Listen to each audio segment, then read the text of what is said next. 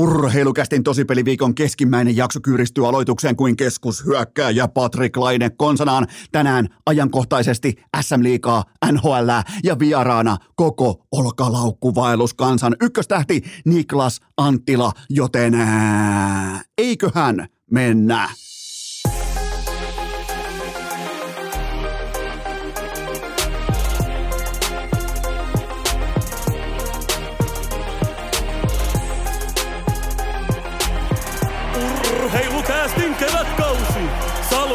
Salvoksen pihastudiossa Eno Esko, tuottaja Kope ja Pikku Taavetti. Tervetuloa te kaikki, mitä rakkahimmat kummikuuntelijat. Jälleen kerran urheilukästin kyytiin on keskiviikko 22. päivä maaliskuuta ja minä, tuottaja Kope ja Pikku Taavetti, halutaan aloittaa tämä kyseinen keskiviikon episodi sillä, että me käytämme lauseen parta, jota koskaan ikinä missään unelmissakaan me emme olisi voineet kuvitellakaan käyttää ja se kuuluu näin, Patrick Laine on keskushyökkäjä.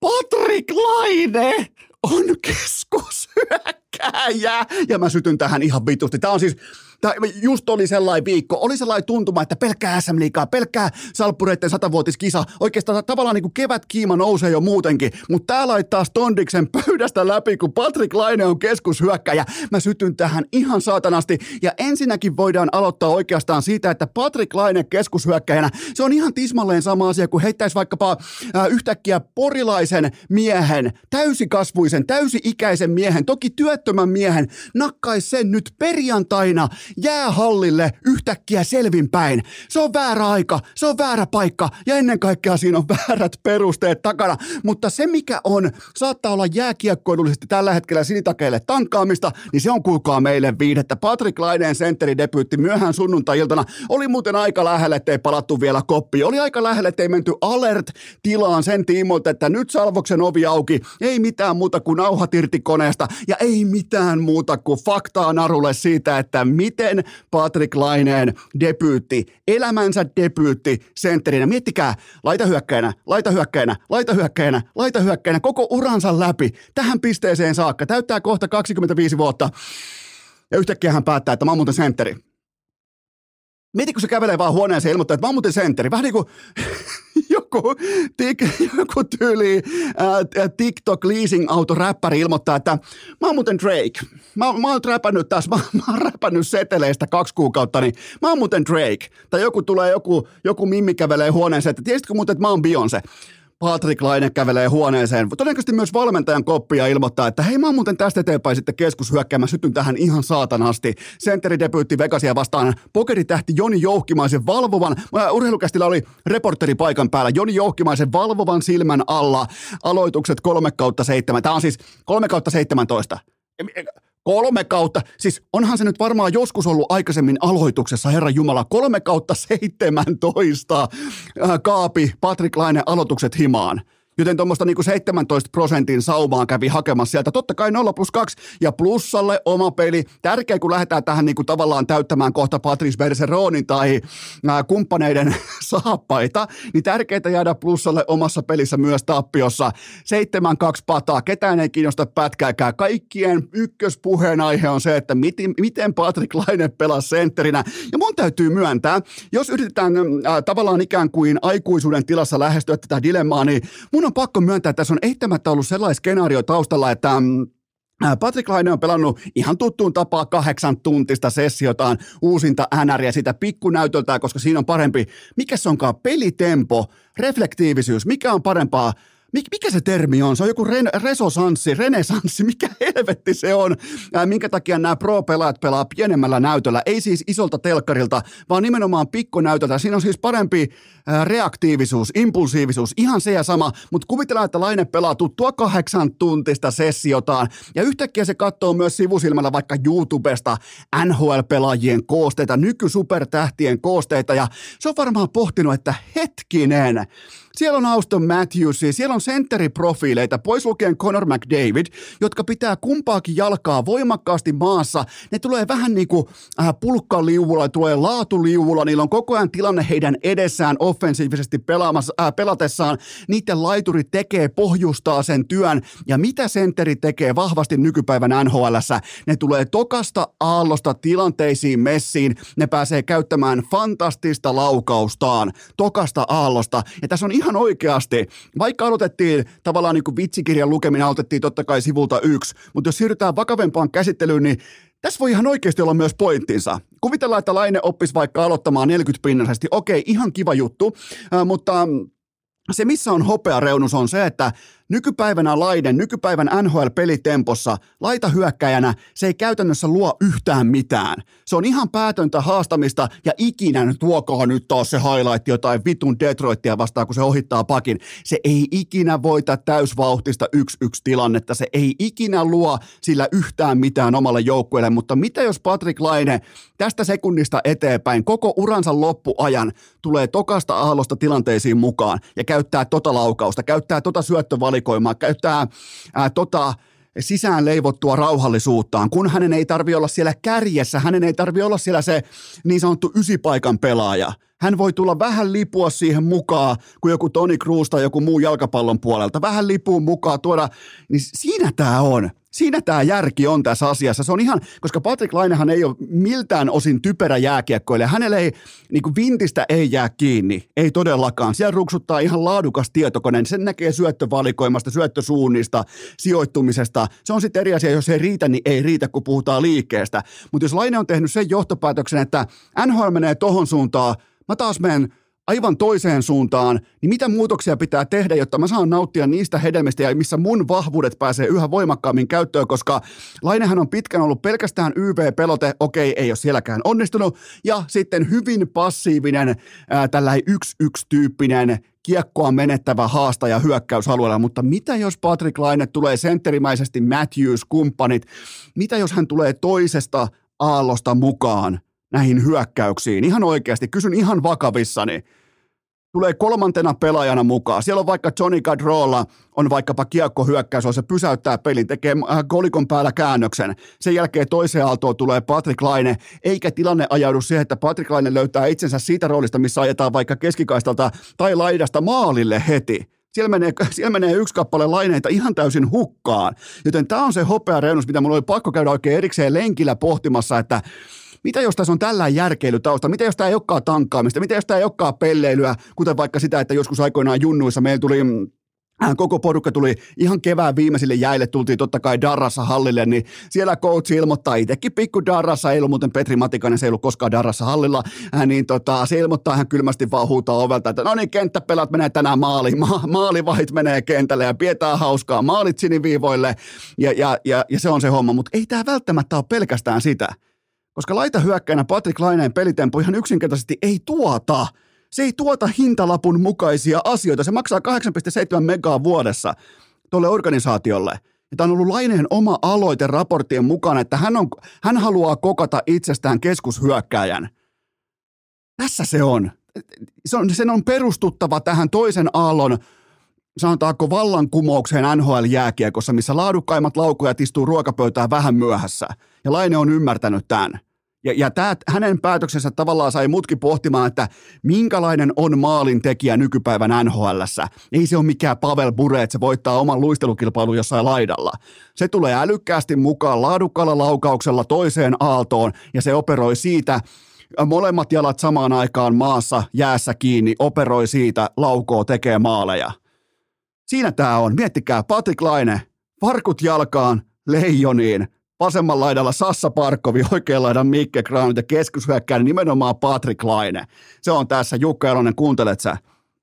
Tässä se kulkaa on. Mutta mun mielestä on, voidaan vielä puhua nopeasti siitä, että mun mielestä on oleellista, että pelaajat pohtii sitä, jos on aina ihan umpilaituri, ihan satapinnanella, siis vain ja ainoastaan ollut laitahyökkäjä, ei tappara junnuissa, ei keskellä, ei missään keskellä, ei ikinä. Tästä on ihan riittävästi muun muassa vaikka Miika Arposella dataa siitä, kun hän on käynyt tekemässä silmätestiä siitä, että miten Patrick Laine on ihan pikku lapsenakin pelannut jääkiekkoa. Niin se on aina ollut laitahyökkäjä. Ja silti Laine, vaikka hän on saavuttanut urallaan sen yhden prosentin, yhden promillen tason tästä jääkiekkomaailmasta laita hyökkään. Silti sekin pohti, että hetkinen, laji menee tonne, tempo menee tonne, mun tempo ei mene tonne, mun laukaus on tässä, mun syöttötaito on tässä.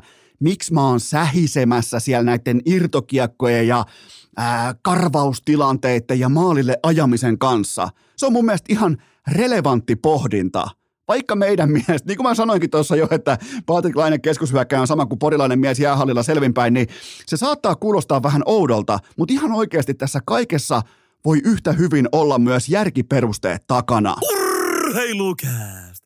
C-tason argumentaatio, divariluokan puhetaito ja pikku taavetillakin niskapaskat pykälässä. Tähän välikköön on mulla teille huippunopea kaupallinen tiedote ja sen tarjoaa Hokan juoksukengät. Kuulkaa, se on kevät tässä ja nyt. Se on kanssamme voimakkaasti läsnä, joten sä tarvit uudet juoksukengät. Ja mikäli sulla on mitään ongelmia ollut vaikka jonkun toisen merkin kanssa, jonkun toisen mallin kanssa, se on täysin inhimillistä. Mikäli sua kolottaa polveen, niin ainakin mun tapauksessa toimi se, että mä kokeilin Hokaa, nimittäin se istuu jalkaan just eikä melkein ja pystyy lisäämään lenkin mittaa sieltä jostain kahdeksasta kilsasta jopa tonne 15 kilometriin ilman sellaista äh, vanhan miehen äh, polvikolotusta, joten mä en väitä, että kaikilla toimii, mutta jos sulla on ollut ongelmia vaikkapa jalkojen kanssa tai juoksu ei maistu, juoksu ei kiinnosta, niin kokeile Hokan juoksukenkää. Ja kevääseen ne vahvat, oikein sanotaanko klassiset valinnat? Clifton Ysit sopii ihan kaikkeen mahdolliseen. Ja tähän voi sitten kylkeä harkita vaikka Matafe Speedia tai Challengeria ihan oman maun mukaan, mutta sen mä voin teille antaa. Äh, oikeastaan Eno Eskon garantiin siitä, että valikoimaan muuten sitten lopu Hokalla kesken. Menkää tsekkaamaan hoka.com ja kattokaa kaupasta, löytyy ihan kaikista kaupoista. Katsokaa sieltä ja menkää ennen kaikkea ihan vain vilkuilemaan osoitteeseen hoka.com, koska nyt on kevät ja nyt lähdetään juoksemaan hoka.com. Äh, Tähän kylkee myös toinen huippunopea kaupallinen tiedote sen tarjoaa AT-aurinkopaneelit.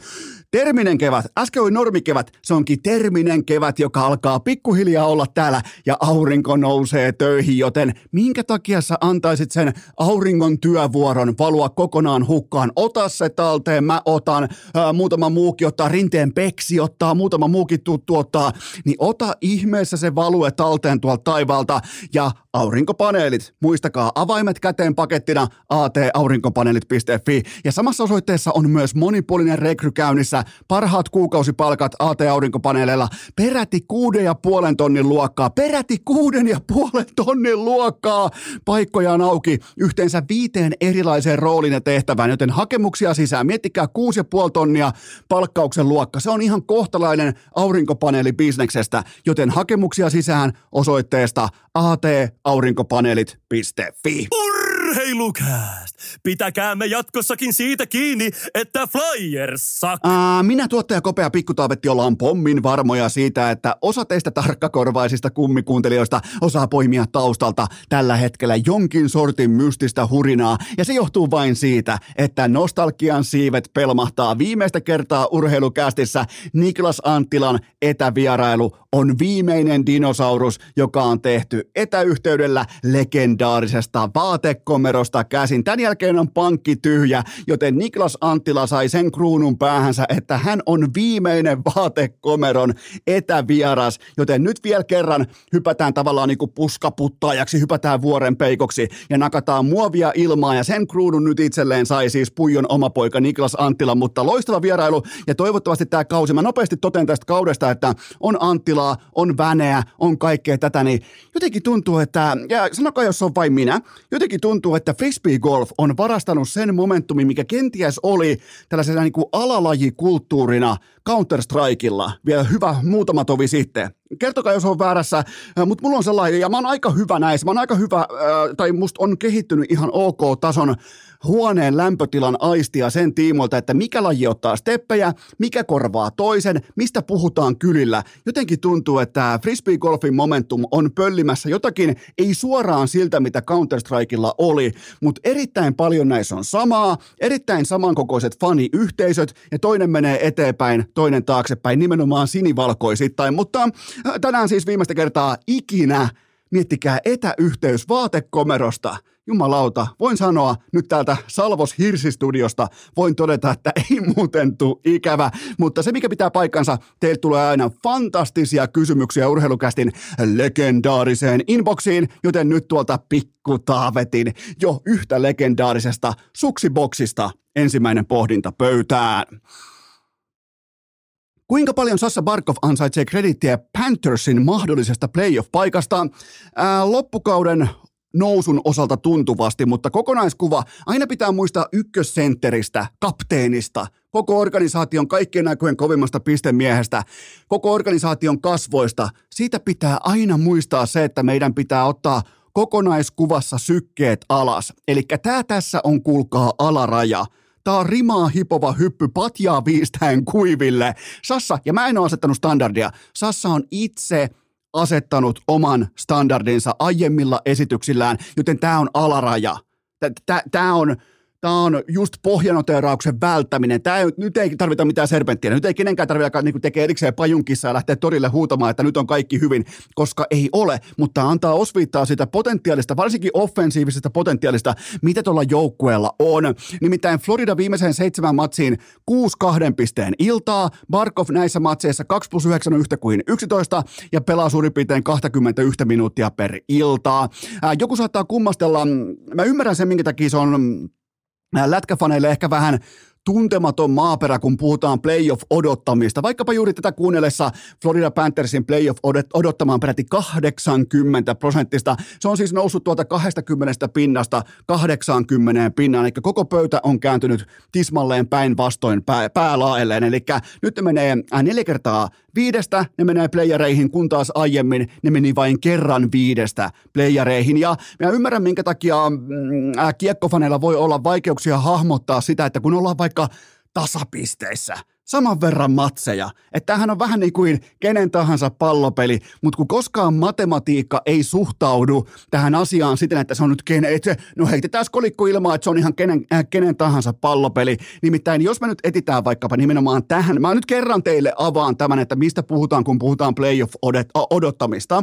Eli se löytyy aina kerran kerrasta sen joukkueen voimaluvusta, eli pelivahvuudesta, ja se löytyy ennen kaikkea otteluohjelmasta suhteessa pahin pahimpaan kilpakumppaniin. Eli siellä on nyt tismalleen rintarinnan, etenee kohti viimeistä playoff-paikkaa, säälipaikkaa, etenee Florida Panthers ja Pittsburgh Penguins. Ähm, kummallakin on 12 matsia jäljellä, ja Florida Panthersilla on vastassa Philadelphia Flyers, sieltä tulee Columbus Blue Jackets, sieltä tulee Montreali, Buffalo, Washingtoni ja Ottava peräti kahdesti. Kun taas pingviiniparvi, äh, pingviiniparvi saman verran matseja jäljellä, eli 12 kappaletta, ne on yhden pisteen jäljessä. Ja vastustajia Crosbylle ja kumppaneille kuuluu seuraavasti Colorado, Dallas, Boston, Devils – Minnesota, Nashville, että et joko alkaa hahmottumaan se, että minkä takia Florida Panthersin playoff-odottama on noin korkea kuin se on. Joten, ja vaikka, mä ymmärrän täysin sen, jos mennään itse tähän käsittelyyn, niin Mä ymmärrän kotimaisittain sen, että minkä takia kaikki katseet täällä, kaikki sinivalkoiset katseet on Barkovissa, niin pitääkin olla. Se on ihan oikein. Ja nimenomaan sen takia, koska hän on johtava sentteri, hän on kapteeni ja kaikkea tätä. Mutta on kuitenkin Matthew Katsukin joukkue Tämä on Matthew Katsukin joukkue viimeiseen viiteen otatukseen. 5 plus 9 on yhtä kuin 14. Koko NHLn tuottoisin tasakintelisin hyökkäävä pelaaja. Koko puulaakista, koko NHLstä. Eniten plusmerkkinen, eniten voittoa tuottava pelaaja omalleen joukkueelleen silloin, kun pelataan offensiivista jääkiekkoa viidellä viittä vastaan se on aika komea tilasto olla kärjessä. Siellä on muun muassa vaikka viime vuosina ollut uh, Auston Matthews, siellä on McDavidia, siellä on hetken aikaa Mikko Rantasta, McKinnonia ja kumppaneita, joten Voidaan kuitenkin nostaa vielä esiin Florida Panthersin tasapaino. Neljä ketjua, jotka voi jakaa ihan suoraan tässä ja nyt kahteen eri roolitukseen. Ja Eetu Luostarisen rooli on muuten todella merkittävä yhtäkkiä. Sitten ei ihan hirveästi tietenkään puhuta Suomessa, mutta ää, hän pelaa ykkösen laidassa ja kakkos AVta. Eli pelaa todella arvokkaita minuutteja, tuo tasapainoa Barkoville ja pystyy myös mahdollistamaan sen, että nyt ei ole pakko änkeä kaikkia munia samaan koriin ykköseen, vaan Kätsykki pystyy pelaamaan Benetin laidalla kakkosessa erittäin tuottoisaa jääkiekkoa, niin kuin ollaan todettu. Joten nyt tämä homma toimii. Miettikää kauanko tämän piti Kauanko piti vääntää rautalangasta ennen kuin huomataan, miten Florida Panthersin jääkiekko voi kenties tähänkin kauteen toimia? Ja Luostarisella on täyttä realismia 50 tehopisteen kausi, jos painaa ää, pinnan per peli nyt Barkovin rinnalla tähän loppukauteen. Miettikää 50 paunaa ihan tuosta noin vaan niin yksi kaksi yllättäen Eetu Luostariselle. Joten ää, nyt on omissa käsissä playoff-paikka ja ainoa tavallaan harmaa puoli on se, että New York Islanders yhtä lailla on menossa playereihin. Sitä, sitä mä en jaksa katsoa playereissa yhtään. Mä toivon, että tuolla olisi Penguins, tuolla olisi Panthers, mä en saa sitä, sinne menee Islanders, mutta kaikki muut kuin Panthers ja Penguins on nyt ulkona. Kenenkään on turha tulla spekuloimaan mistään Ottavoista tai, tai Detroitista tai puhumattakaan Buffaloista tai Washingtonista. Niiden kaikkien kausi on ohi. Se, se kausi on absoluuttisesti ohi, mutta mutta tälleen tämä menee. Näin toimii matematiikka ja Florida on itse kaivannut itsensä tähän positioon, toki hirveän montuttamisen jälkeen.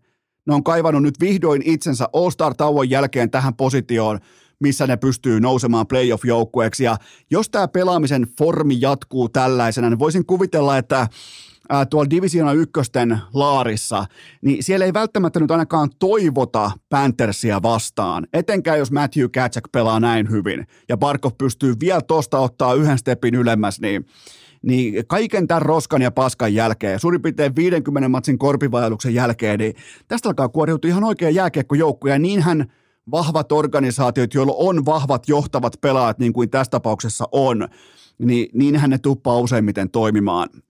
Seuraava kysymys. Jarruttiko Kirill Kaprizov Minnesotan hyökkäyspeliä? Ai jumalauta, nyt on, nyt on herätty puukko kädessä. Mitä mä tavallaan kyllä arvostan? Mä, mä arvostan aina niin kuin kuumaa otatusta, kuumaa teikkiä enemmän kuin semmoista nöyristelyä tai itsestäänselvyyksiä tai niin kuin, tämmöisiä puolikuivia lallatteluita, joten otetaan tämä asia käsittelyyn. Sen surullisen kuuluisan Jets-matsin jälkeen, jossa hän siis jäi todella äh, pahan näköisesti vastustajan alle, kun menee siis munista alkaen kaikki repeää, nivuset, polvet, saatana, kun just siihen asentoon, missä koskaan ei venyttelevä jääkiekkoilija ei pitäisi ikinä olla. Uh, mutta kuitenkin viisi matsia ilman Kaprizovia tässä kohdin tätä tehdessä pelattu, ja nyt on joukkue on tehnyt yhteensä 24 kaappia. Kaprizovin kanssa on tehnyt suurin piirtein 2,7 maalia per peli, ja nyt sitten ilman Kaprizovia about 4,8 kihausta per ilta, joten numerot, ne ei valehtele. Numeroilla ei ole mielipidettä, ne kertoo aina sulle totuuden, joten Kaprizov pois MVP-debatista välittömästi ja mennään seuraavaan kysymykseen. Miten Mikko Rantanen juhlistaa 50 osuman rajapyykkiään?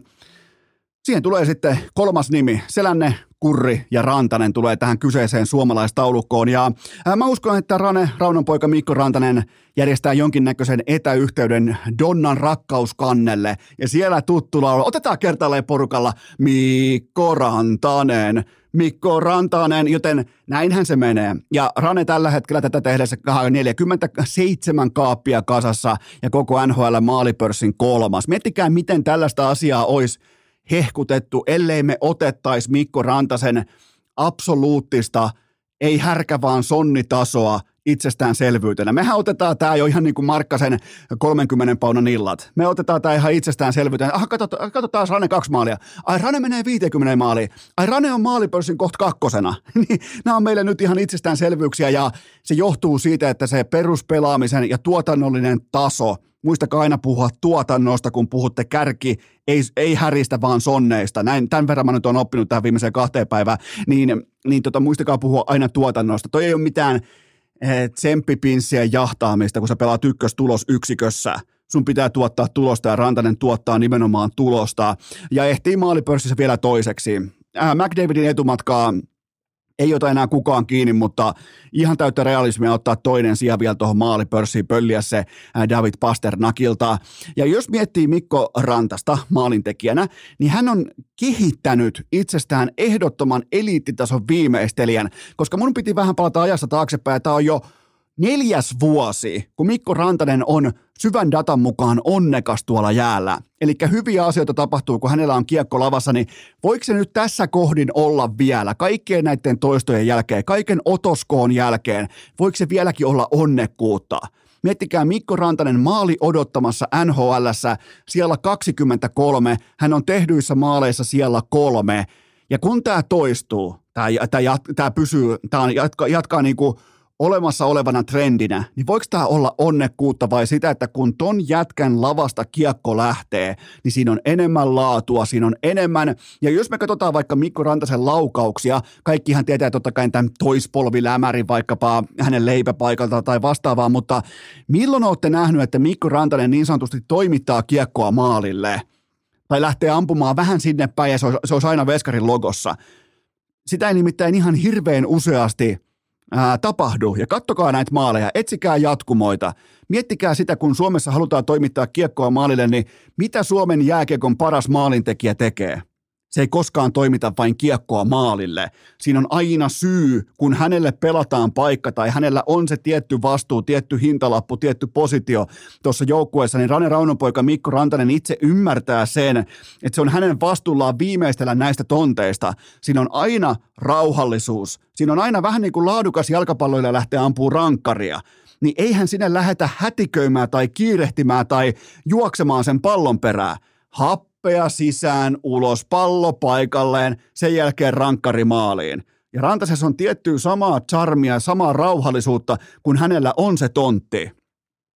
Siitä on kyse, ja sen takia hänestä on tullut yksi NHLn absoluuttisesti parhaista maalintekijöistä, ja mä en enää tässä kohdin, vaikka mä, mä, mä, mä arvostan syvää dataa, mun mielestä sieltä löytyy erittäin kurantteja, relevantteja vastauksia jääkiekkoilijoiden pelaamisen tasoon, mutta tässä kohdin syvä data ei ota huomioon sitä, että kuinka laadukkaan eliittitason rauhallisen viimeistelijän Mikko Rantanen on itsestään treenannut. Ei, ei siis tämä ei ole mikään yhtäkkiä, että jostain nousteen vesijohtovedestä olisi tullut tällä kyky, vaan se on treenannut niitä paikkoja, joissa se on sitten itse tuolla työssään. Ne ei tule sille yllätyksenä. Ja, ja siitä on kyse. Sen takia puhutaan yhdestä NHLn parhaista maalintekijöistä. Seuraava kysymys mihin organisaatioon Aaron Kiviharju siirtyy? Äh, sen osaa ainoastaan sanoa, että Turku on jälleen kerran ihan täysin tulessa. Äh, ja Turkuhan aikoinaan poltettiin onnistuneesti. Mun mielestä tässä kohdin voitaisiin polttaa vaikka uudestaan. Äh, Iltasanomien Sassa Huttunen uutisoi, että on melko todennäköistä, että Kiviharju ottaa Turusta hatkaat. Oli muutenkin Sassa Huttuselta oli aika painokasta raportointia siitä, että mikä on HCTPSn johtoportaan, johtoporras lähtöinen asiantila tällä hetkellä, mutta pysytään kuitenkin hetken verran tässä Aaron Kiviharjussa, joka on jonka pitäisi olla seuraava Miro Heiskanen. Ja kyllähän tämä kausi, jos miettii Kiviharjun sesonkia, niin kyllähän tämä oli sellaista vähän koko ajan käännyttiin sellaista niin kuin sattumakorttia ylöspäin, että no mitähän tulee seuraavaksi. Tämä oli tätä niin kuin leimaa suunnittelemattomuus, tietynlainen sattuma, mennään tonne, pelataan liikassa, sen jälkeen Aassa, taas liikassa, kaikkea tätä, niin mä kysyin eräältä Junnu jääkiekon asiantuntijalta, että oliko Kiviharju, mä en katsonut yhtään aapeliä, ja mä voin sen myös myöntää ihan ääneen. Mä en lähde esittää, että mä olisin katsonut A-junnujen jääkiekkoa. Mä kysyn, että oliko Kiviharju tällä kaudella Aassa dominoivampi yksilö kuin vuosi sitten, ja vastaus ei ollut välitön kyllä. Eli se se ei tullut suoraan apteekin hyllyltä, että kyllä, Aaron, Aaron Kiviharju on ottanut järkyttävän kovia steppejä ylöspäin ja dominoi vielä enemmän kuin tähän saakka A-junnujen SM-liigassa. Eli tämä huolestuttaa mua. Ja ja, ja totta kai, tässä on nyt käymässä TPS yhdelle huippulupaukselle, ja Kiviharju voisi lähteä, vaikka Turussa olisi kaikki ihan vähintäänkin ok, tai jopa hyvin, niin Kiviharju voisi lähestulkoon paljasjalkaisena tepsiläisenä, hän voisi lähteä Turusta muutenkin pois. Miten olisi ison veden taakse? Miten olisi vaikka tämmöisestä pöhöttyneestä seurasta, jolle finaalipaikka on unelmien täyttymys ja kansitakit otetaan käyttöön vain johonkin kuudenteen kotifinaaliin, missä ei ole minkäännäköistä urheilukulttuuria tuossa kaupungissa, niin miten olisi lähteä vaikka johonkin pienempään organisaatioon? Ihan siis semmoiseen, mikä kuulostaisi, semmoinen organisaatio, mikä kuulostaisi 60 liigamatsilta ja about 20 minuutilta per ilta. Pelikans, öö, pelikansissa Tommi Niemelä. Mä, lupa, mä lupaan, että toi jätkä – ottaa järkyttävän kovia kehitysaskelmia eteenpäin. Koska Turussa jälleen kerran todettiin, että meillä on timantti käsissä, mitä tehdään? Liikaa, aaha, liikaa, aaha. Joten tota, ja yleisellä tasolla vielä Huttusen TPS-uutisista, mulla oli tätä omakohtaisesti jo ikävä. Eli siellä on puikoista totta kai Rauli Urama. Mä en ole koskaan luottanut Lauri Uramaan. Hän näyttää nimittäin aina siltä, kun hän olisi jäänyt äidilleen kiinni Reginan lukemisesta. Vähän sellainen häpeissään, vähän sellainen punaposkisena. Ja ainakin Rauli Urama aina näyttää siltä, että hän ei ihan tismalleen olisi kontrollissa siitä tilanteesta. Mä en ole koskaan luottanut Rauli Uramaa ja se on ihan riittävän hyvin mun uralla dokumentoitua. Joten tämä ei tule mulle mitenkään järkyttävänä yllätyksenä, että TPS, TPSn sisällä roihua muutkin kuin roskikset tällä hetkellä. Pelaajia on lähes helvettiin fysiikkavalmennuksen takia, pelaajia on lähdössä helvettiin nimenomaan pelaajakohtelun takia, joten tota, ei, ei, mulla ei ole mitään syytä epäillä Huttusen uutisia ja nimenomaan sitä, että mi, totta kai pelaajat puhuu näistä asioista jollekin toimittajalle, jolla on iso kynä, kuten tässä on Sassa Huttusella. Totta kai ne puhuu. Se on niiden intressissä kertoa näistä asioista. Aina pitää muistaa, kun uutisia vuodetaan, että kuka sitä hyötyy. Tässä tilanteessa sitten hyötyy pelaajat. Ne on lähestyvät helvettiin ne varoittaa muita pelaajat, älkää menkö tonne. Siellä on roskikset tulessa jotain. Otetaan tämän kohta ihan pieni ja sitten jatketaan. Urr! Urheilukääst! Voit olla kovakin kaveri, mutta oletko koskaan ollut olkalaukkugooni? Tähän välikköön on teille huippunopea kaupallinen tiedot ja sen tarjoaa Leader. Kyllä vain ne piirtää, kel on liideri, niin siis ketkä? No kuten vaikkapa leijonat, kuten vaikkapa Suomen olympiaurheilijat, ne luottaa liideriin, joten miksi et sinäkin? Joten nyt katseet kaupassa siihen liiderin hyllyyn ja Suomen lippuun. Sieltä löytyy jokaiseen lähtöön, jokaiseen makuun nimenomaan se oikea tuote, vaikkapa just sun kuntoiluiden, urheiluiden ohelle. Ja mun omakohtainen Eno Eskon suosituspaketti tähän lämpenevään kevääseen on se, että liiderin elektrolyktipitoista urheilujuomajauhetta, oikein sitä superjauhetta mukaan. Se on nimittäin, sä et välttämättä edes huomaa, kuinka paljon sä menetät suoloja, kuinka paljon sä menetät nestettä näillä keleillä, jos olet vaikka keväthangille vaikka Lappiin hiihtämään. Joten tota, sen kanssa pitää olla todella tarkkana siihen kylkeen vaikkapa proteiinipatukka ja treenin jälkeen ehkä ehkä ohuesti oranssia rekoa päälle, niin se on, kuulkaa, se on luvattu maa. Joten käykää katsomassa leader.fi ja muistakaa ennen kaikkea kaupoissa se liiderin hylly, koska ne piirtää kel on liideri ja nyt äh, jatketaan. Urheilukääst! GM Salmelaisen Peilin arvostusklubin perustajajäsen. Sittenhän me napataan haukkuliiderin patukasta ja rouhaistaan suoraan seuraava kysymys Lavetille. Kulkeeko suomalainen jääkiekkokulttuuri tällä hetkellä Porin kautta?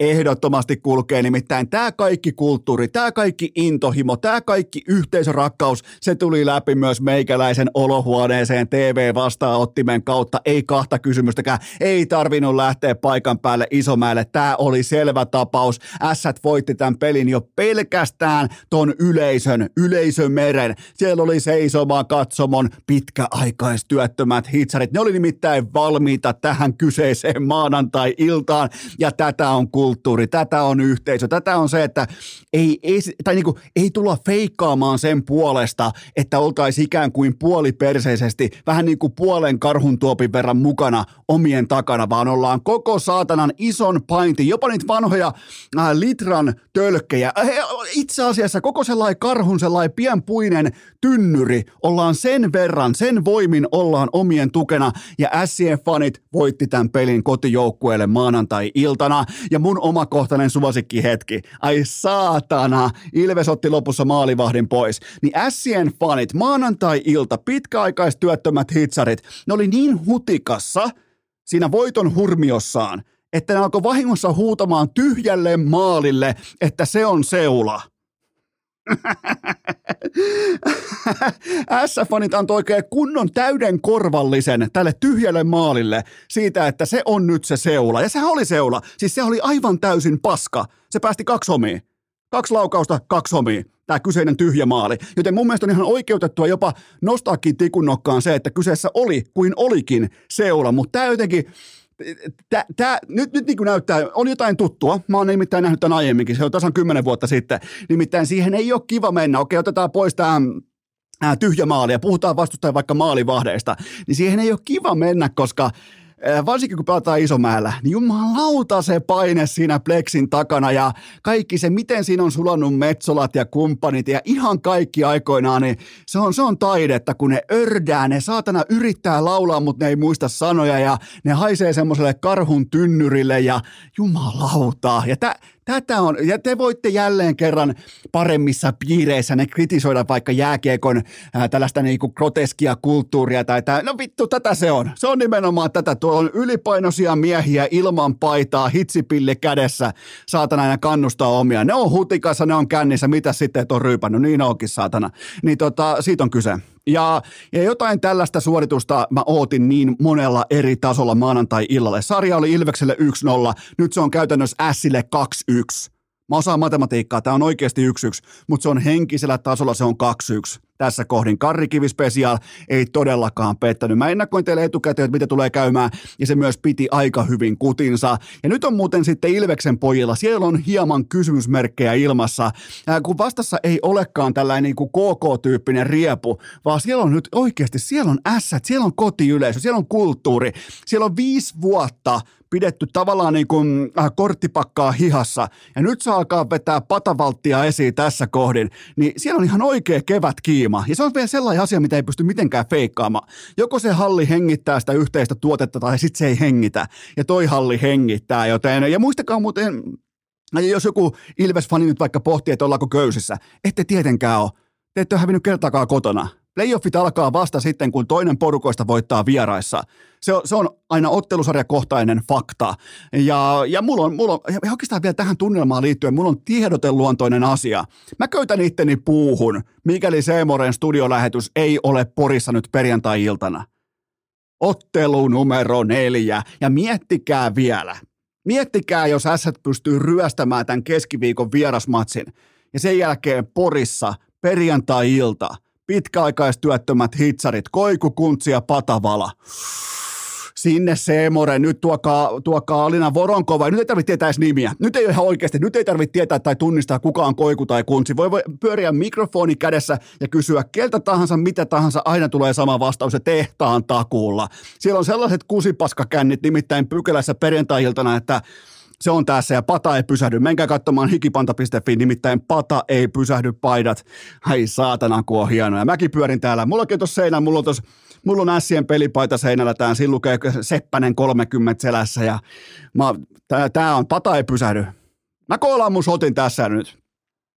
Mä, mä, mun ei tekisi mieli vaihtaa mun, mä, enpäs koolaakaan mitään. Ensin nimittäin kääntää rekeä jo, että mä otan pois mun Ilveksen jatkopaikan seitsemässä ottelussa ja mä, ja, ja mä laitan sen Porin ässille. Jotenkin tekisi mieli. Mä en vielä käännä mun rekeä. Mutta mä, mä, mä, kuitenkin annan alertin, mä annan varoituksen siitä etukäteen, että mun, re, mun reki, sen etu, mm, nämä äh, kelkan etu, miksi ei voi sanoa tassut, niin alkaa vähän jo osoittamaan tietynlaista niin kääntymisen kulttuuria. Mutta mä en vielä kuitenkaan käännä mun koko rekeä, mutta mä oon hyvin lähellä sitä nimittäin pata ja pysähdy. Äh, menkää katsomaan hikipanta.fi. Seuraava kysymys. Ää, mistä putkasta käsin Jori Lehterä seuraa pudotuspelit loppuun? O- on tämä jumalauta. Siis pelkkiä ylinäyteltyjä nouluuksyöttöjä. Siellä on bulgaarialaista rystysyöttöä.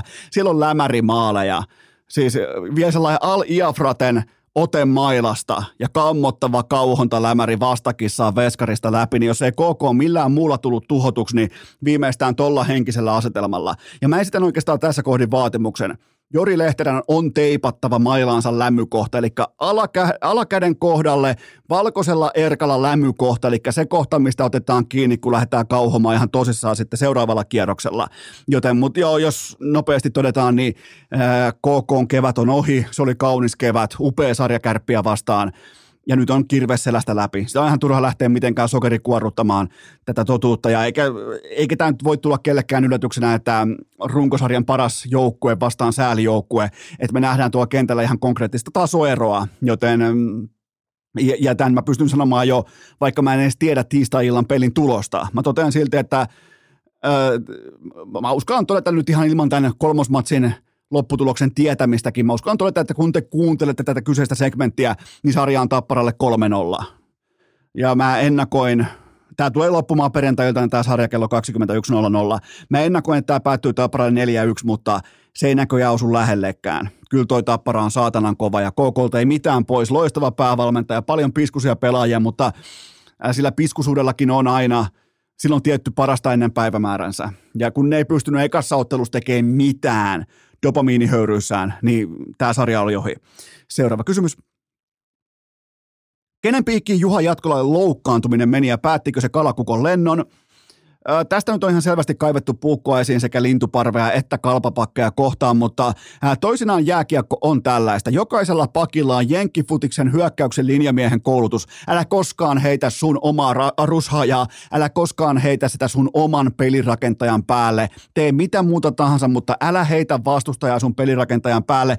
Ja pakit on koulutettu tismalleen samalla tavalla. Älä ole se, joka heittää, työntää, taklaa vastustajan pelaajan oman veskarin päälle, vaikka totta kai veskarit pelaa panssarivaunun sisältä ja periaatteessa koskaan heille myöskään ei mitään tapahdu, paitsi sitten nyt. Ja tässähän yhdistyy totta kai kalpapakilta väärä sijoittuminen ja yliaggressiivinen 1-0 johtoaseman varjelu. Eli nähtiin ensin päin helvettiä sijoittuminen ja sen jälkeen nähtiin ylireagointi siihen, että hei nyt tämä pikku mikkihiiri, nyt tämä on mun reviirillä, mä, mä, menen kusemaan tuohon jalkaan. Ja samalla annan sille vähän selkää. Ja yhtäkkiä ne heittää kaksi jätkää, ei ainoastaan yhtä vaan kaksi pelikanssin pelaajaa, ne heittää Juha Jatkolan päälle ja sarja on ohi, joten se maksoi, tämä yksittäinen tilanne maksoi lopulta kalpalle vierasvoiton, sarjajohdon, tähtiveskarin ja koko ottelusarjan. Ja kyllä se siltä näytti se linkuttaminen sinne koppiin, että tämä oikeastaan se välitön Jatkolan reaktio, se miten keskimäärin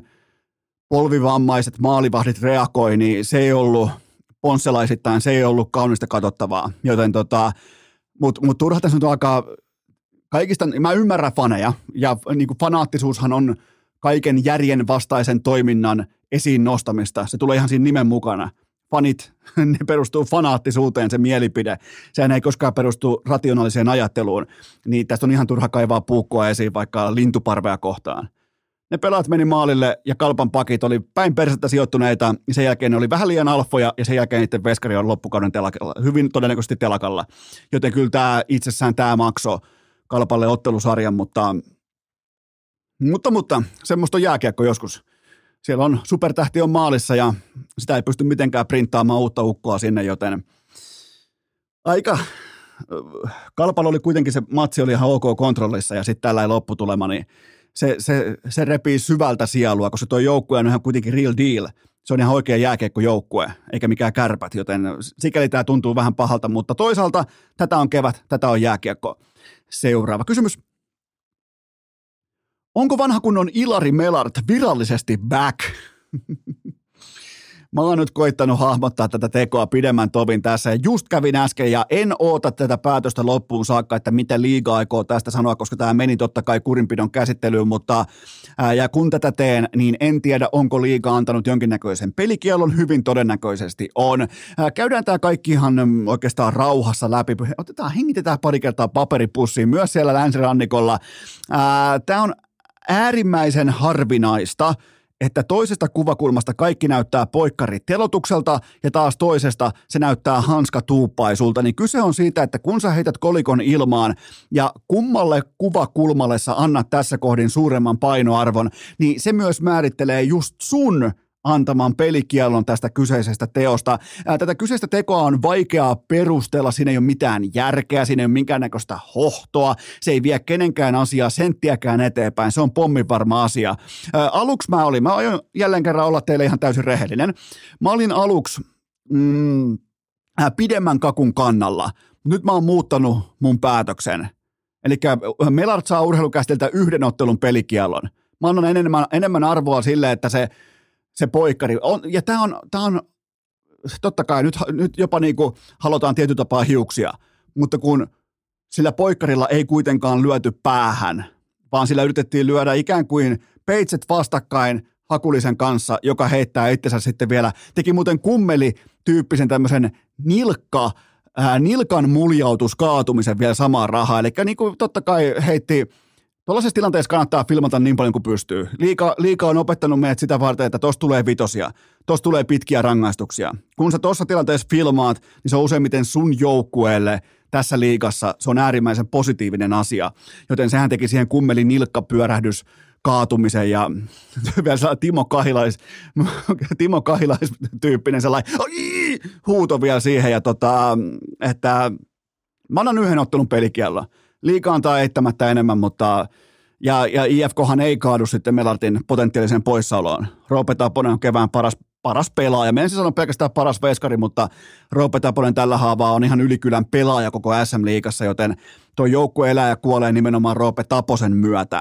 Mutta oli tämä jotenkin, tämä oli sellainen aika yleinen tilanne, missä kaksi isokokoista pelaajaa lyö ikään kuin poikkarit tai hanskat tai lyö niin sanotusti peitset vastakkain. Ja kun toinen ei lyökkää, vaan se ottaa sen iskun kotelonsa, niin sen jälkeen se hyppii pitkin maata siellä. Ja, niin aluksi olin pidemmän kakun kannalla, mutta en ole enää. Hanska tuuppasu naamaa, voi voi, ikäviä asioita tapahtuu. Hakulinen pääsi filmaamaan, sai melata ulos kaukalosta ja mennään eteenpäin. Siinä oli tämän, tämän asian läpikäynti. Seuraava kysymys. Pitäisikö muiden liik- liikajoukkueiden hakea Niko Ojamäen mailat jälleen lukkujen taakse? Niko Ojamäen mailat, siis tämä oli mielenkiintoinen. Ja voidaan oikeastaan kerrata koko keissi, koska äh, tämä varmasti kiinnostaa ihmisiä, jotka ei ole kartalla siitä, että mikä on Niko Ojamäen oman mailan problematiikka. Nimittäin kesken kauttahan kävi sillä tavalla, että Alkukaudesta hänellä ei ollut omia mailoja, mutta ne tuli kuitenkin käyttöön kesken kauden, joten kerrataanpa urheilukästin äärimmäisen uskottava Ojamäen omat mailat tilasto läpi. Alkukauteen väärillä ja tuntemattomilla kepeillä 21 ottelua ja vain neljä tehtyä maalia. Eli siis aivan, kun puhutaan KHL maalipörssin voittajasta, niin puhutaan siis aivan Mikke Max Osteen tuotannosta. Ja tämän jälkeen Ojamäki sai aikaisena joululahjana omat keppinsä takaisin, sitten syntyikin 39 matsiin 16 kihausta ja nyt playereissa se on joka paikasta. Joten kyllä, nyt IFK, S, kaikki hereillä, hakekaa Ojamäen omat mailat pois ja viekää sinne sellaisia hyvin lähellä Ojamäen mailoja muistuttavia keppejä tilalle. Ja se ei, se ei tee sen jälkeen kihaustakaan. Joten se on ainoa tapa, miten tämä niin Lehterä Ojamäki connection voidaan purkaa. Se on nimenomaan sillä, että häneltä haetaan kylmästi Kommandopipoa päähän, Mission Impossible soimaan ja hakekaa sitä mailat talteen. Seuraava kysymys. Miksi jääkiekkoilijat eivät käytä kaulasuojaa? Tämä ymmärrettävästi tämä asia noussut pinnalle Jenni Hiirikosken vakavasta luistinviilosta kaulaan, jossa kävi lopulta myös mittava onni. toivotan omakohtaisesti Jenni Hiirikoskelle pikaista ja täyttä para, paranemista tähän erittäin dramaattiseen asiaan, mitä silloin tällöin käy jääkiekko kaukalossa, mutta mm, itse kysymykseen, niin kyllä mä omakohtaisesti muistan edelleen sen ajan, kun kaulasuojasta, siis arkisesta asiasta, siitä tuli yhtäkkiä äärimmäisen jopa nolo, vähän sellainen epätyylikäs varuste. Mä siis muistan elävästi, miten Heinolassa vaikkapa Nurmisen Aki tai Varmasen Jukka tai legendaarinen Minkku, niin ne ei käyttänyt kaulasuojaa. Mä totesin, että nyt ei muuten käytä enää Eskokaa kaulasuojaa. Ei se vaadi mitään muuta. Nämä, nämä pelaajat tuollaisessa pahasessakin, ne pelaajat tai ne urheilijat ja ne ihmiset, joita katsotaan ylöspäin, niin se on ihan suoraa peilikuva apinointia, että hei, noi tekee tolleen, noilla on äh, paidan kaulukset tai noi paidan hihat, noilla on kyynäreiden sisällä, niin oli meilläkin. Aha, noilla on, noilla on hanskat leikattu. Niin oli meilläkin. ei, ei tämä ole mitään tähtitiedettä, joten ää, mä lupaan teille, mikäli vaikka Mikko Rantanen tai Patrick Laine alkaa yhtäkkiä vetää tuolla vanhan liiton musta, äh, musta koho kaulassa. Muistatteko vanha sellainen oikein todella aggressiivisen korkean musta kohon kaulasuoja, jos ne alkaa vetää yhtäkkiä tollasella. Toki Laine varmaan tarvisi Versacen kaulasuojan, mutta siitä tulisi välittömästi muotia. Se löytyisi yhtäkkiä jokaiselta pikkupojalta, mutta Pidänkö mä eturivin NHL-tähtiä tästä vastuullisena? En tietenkään. Ne on suorittamassa huippukompensointua am- ammattiaan verrattain lyhyessä aikaikkunassa, ja siellä ei oteta mukaan varusteita, jotka tuntuu siltä, että ne hidastaa sun työntekoa. Se on ihan pommivarma juttu. Joten tota, äh, tässä on vastaus siihen itse kysymykseen, että kyllä mä, kyllä mä muistan, milloin kaulasuoja oli pakollinen. Siitä tuli samaan aikaan myös helvetin nolo se on ihan täyttä, se on siis apinointia, mitä isommat tekee, sitä me junnut tehtiin perässä ja, ja niinhän kaikki elämä toimii. Eikä siinä sinällä ole välttämättä sen kummosemmin syyllisiä. Se asia on, miten se on, ja, ja nyt toki se taas vartin kiinnostaa ihmisiä, koska Hiirikoskelle kävi valitettavasti näin. Seuraava kysymys. Mitä odotuksia lataat Salppurin satavuotisviikon lopulle? No ainakin sen, että aion käydä tässä oma, oma mittaisesti tarkastamassa, äh, tarkastamassa 20 kilometrin reitin. Ihan siis oma, mulla on karttakeppi mukana, mä otan metrin kerrallaan talteen tota reittiä ja aion katsoa, että se ei ole vaikka 17,2 kilometriä, se ei ole vaikka 14,6 kilometriä, vaan se on nimenomaan 20 kilometriä. Se reitti on tuossa ihan vieressä ja mä aion omakarttaisesti mennä tarkastamaan sen. Mä laitan kaksi GPS-kelloa käteen, mä otan kar- äh, karttakepin mukaan, metän toisen sauvan kotiin, mä hiihän sillä karttakepillä. Niin tää homma mennään ihan omakätisesti nyt tarkastamaan. Tämän jälkeen, kun homma on tikissä, oma duuni on tehty, mä otan Iivolta voittoa, Riseltä ankaraa haastamista ja sitä, että savu on kunnossa. Tuleeko, spekulaatiohan kuuluu näin, että tuleeko jopa kolmoisvoitto Suomeen? Se, se on se tavallaan niin kuin debatti, mitä täällä maaseudun kupeessa tällä hetkellä käydään. Ja lumi tulee sitten olemaan ihan täyttä jäähallin pihasohjoa, e, e, eli vain kovimmat pärjää, eli vain Iivo pärjää.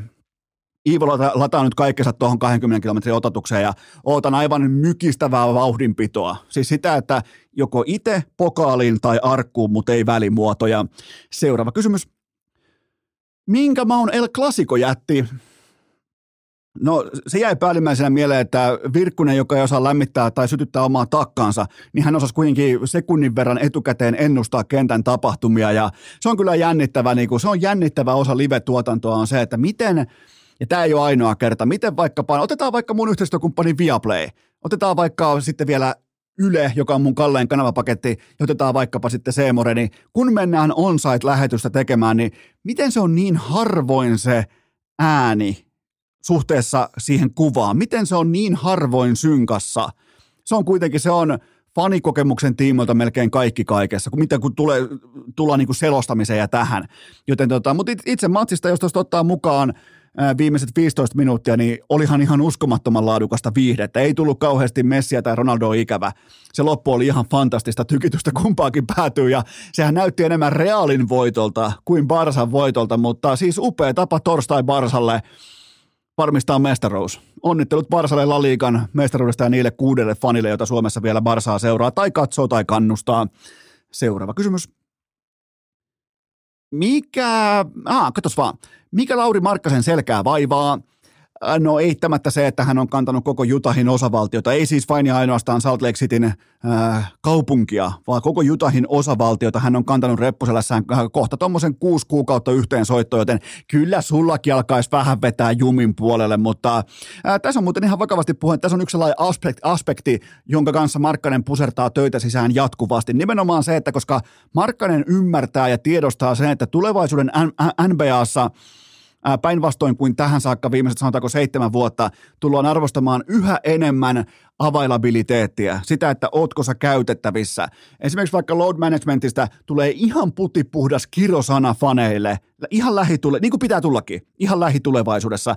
Joten tässä on yksi, yksi aspekti, missä Markkanen voi vielä työntää toistoja sisään, niin kuin hän myös tekee, mutta ei tässä mistään, mistään vakavasta tietenkään ole kyse, mutta kyllähän toi, kun on toi kovaa paskaa, toi on kovaa humpaa. Mun mielestä on jotenkin hurjaa, että nämä 2-13 pitkät ukot, ne vetää tällaisia atleettirunkosarjoja läpi, mutta, mutta tuossa on kuitenkin sellainen, jos mietitään, että nyt ei ole enää hirveästi et pysty olemaan efektiivisempi, hirveästi et pysty enää olemaan tehokkaampi parketilla, mutta se, että mistä seuraava kilpailuetu luodaan suhteessa koko, ja mietin vielä koko N, koripallomaailman terävimpään kärkeen. Nyt aletaan puhumaan Markkasen tiimoilta jo niistä asioista, että miten, miten murtaudutaan vaikka – johonkin siihen sanotaanko Janiksen tuntumaan, Nikola Jokic debattiin, niin, niin tässä on yksi, yksi sellainen tekijä, missä voi vielä voi kehittää, niin hän myös sen kanssa töitä tekee. Seuraava kysymys. Onko alkuperäinen Classic Paniikki vihdoinkin virallinen ja vahvistettu tosiasia? Äh, niin siis aikoinaanhan kaikki paniikkinappulan kaivaminen alkoi siitä, kun Classic hävisi salibändiotteluita, siis yksittäisiä otteluita vaikka kerran kauteen. Joten tota, silloin kaivettiin paniikkinappulaa urheilukäisten historiassa ensimmäistä kertaa pressunalta esiin, mutta nyt puhutaan siis ottelusarjojen häviämisestä, ei otteluiden häviämisestä, joten Ää, näin se aurinko vaan laskee lajin legendoillakin ja sydän pumppaa uutta verta tilalle, mutta se mua vähän ihmetyttää, että sali, salibändi tai sähly, se ei kiinnosta suomalaisia tän enempää äärimmäisen intensiivinen playoff-laji.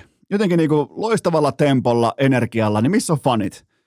Ja koko ajan muutenkin uutisointi, toki mun lähteet on ehkä ylijohtava Oskari Saari, ja silloin täällä on joku ohikiitävä salibändi juttu jossain netissä, mutta jotenkin sellainen laji, mikä jotenkin niin kuin kevät, sähly ja toi energia ja farkkuja käyttävät fanit, niin, siinähän on hyvä. Eli fanikuntaa on silloin kaikki muut paitsi Patrick Laine, koska hän ei käytä farkkuja, mutta, mutta näin se vaan, klassikko ulkona ja tai siis seuraavan matsin jälkeen klassikon ulkona.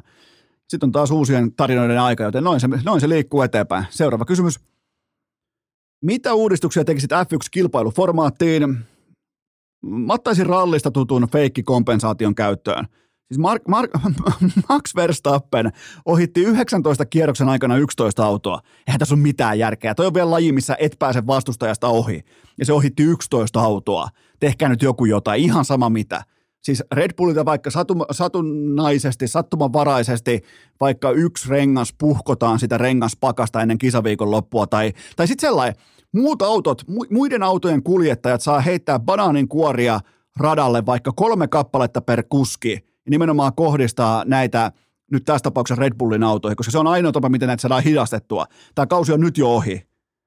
Siis tämä on kohti ihan täysin katsomiskelvoton tämä sesonki, koska tämä on ohi, tuolla ei mitään kilpailua niin kohta vielä Verstappen alistaa Peresin niin pahasti, ja, ja sehän suuttu tästä viikonlopusta. Se voittaa kaikki kisat tästä eteenpäin. Joten ot, otetaan mikä tahansa feikkikompensaatio käyttöön, että saadaan semmoisia kilpailuita, missä Red Bullit lähtee vaikka vähän taaempaa, niin nähdään sentään vaikka ohituksia tai kilvan ajoa tai mitä nyt tahansa.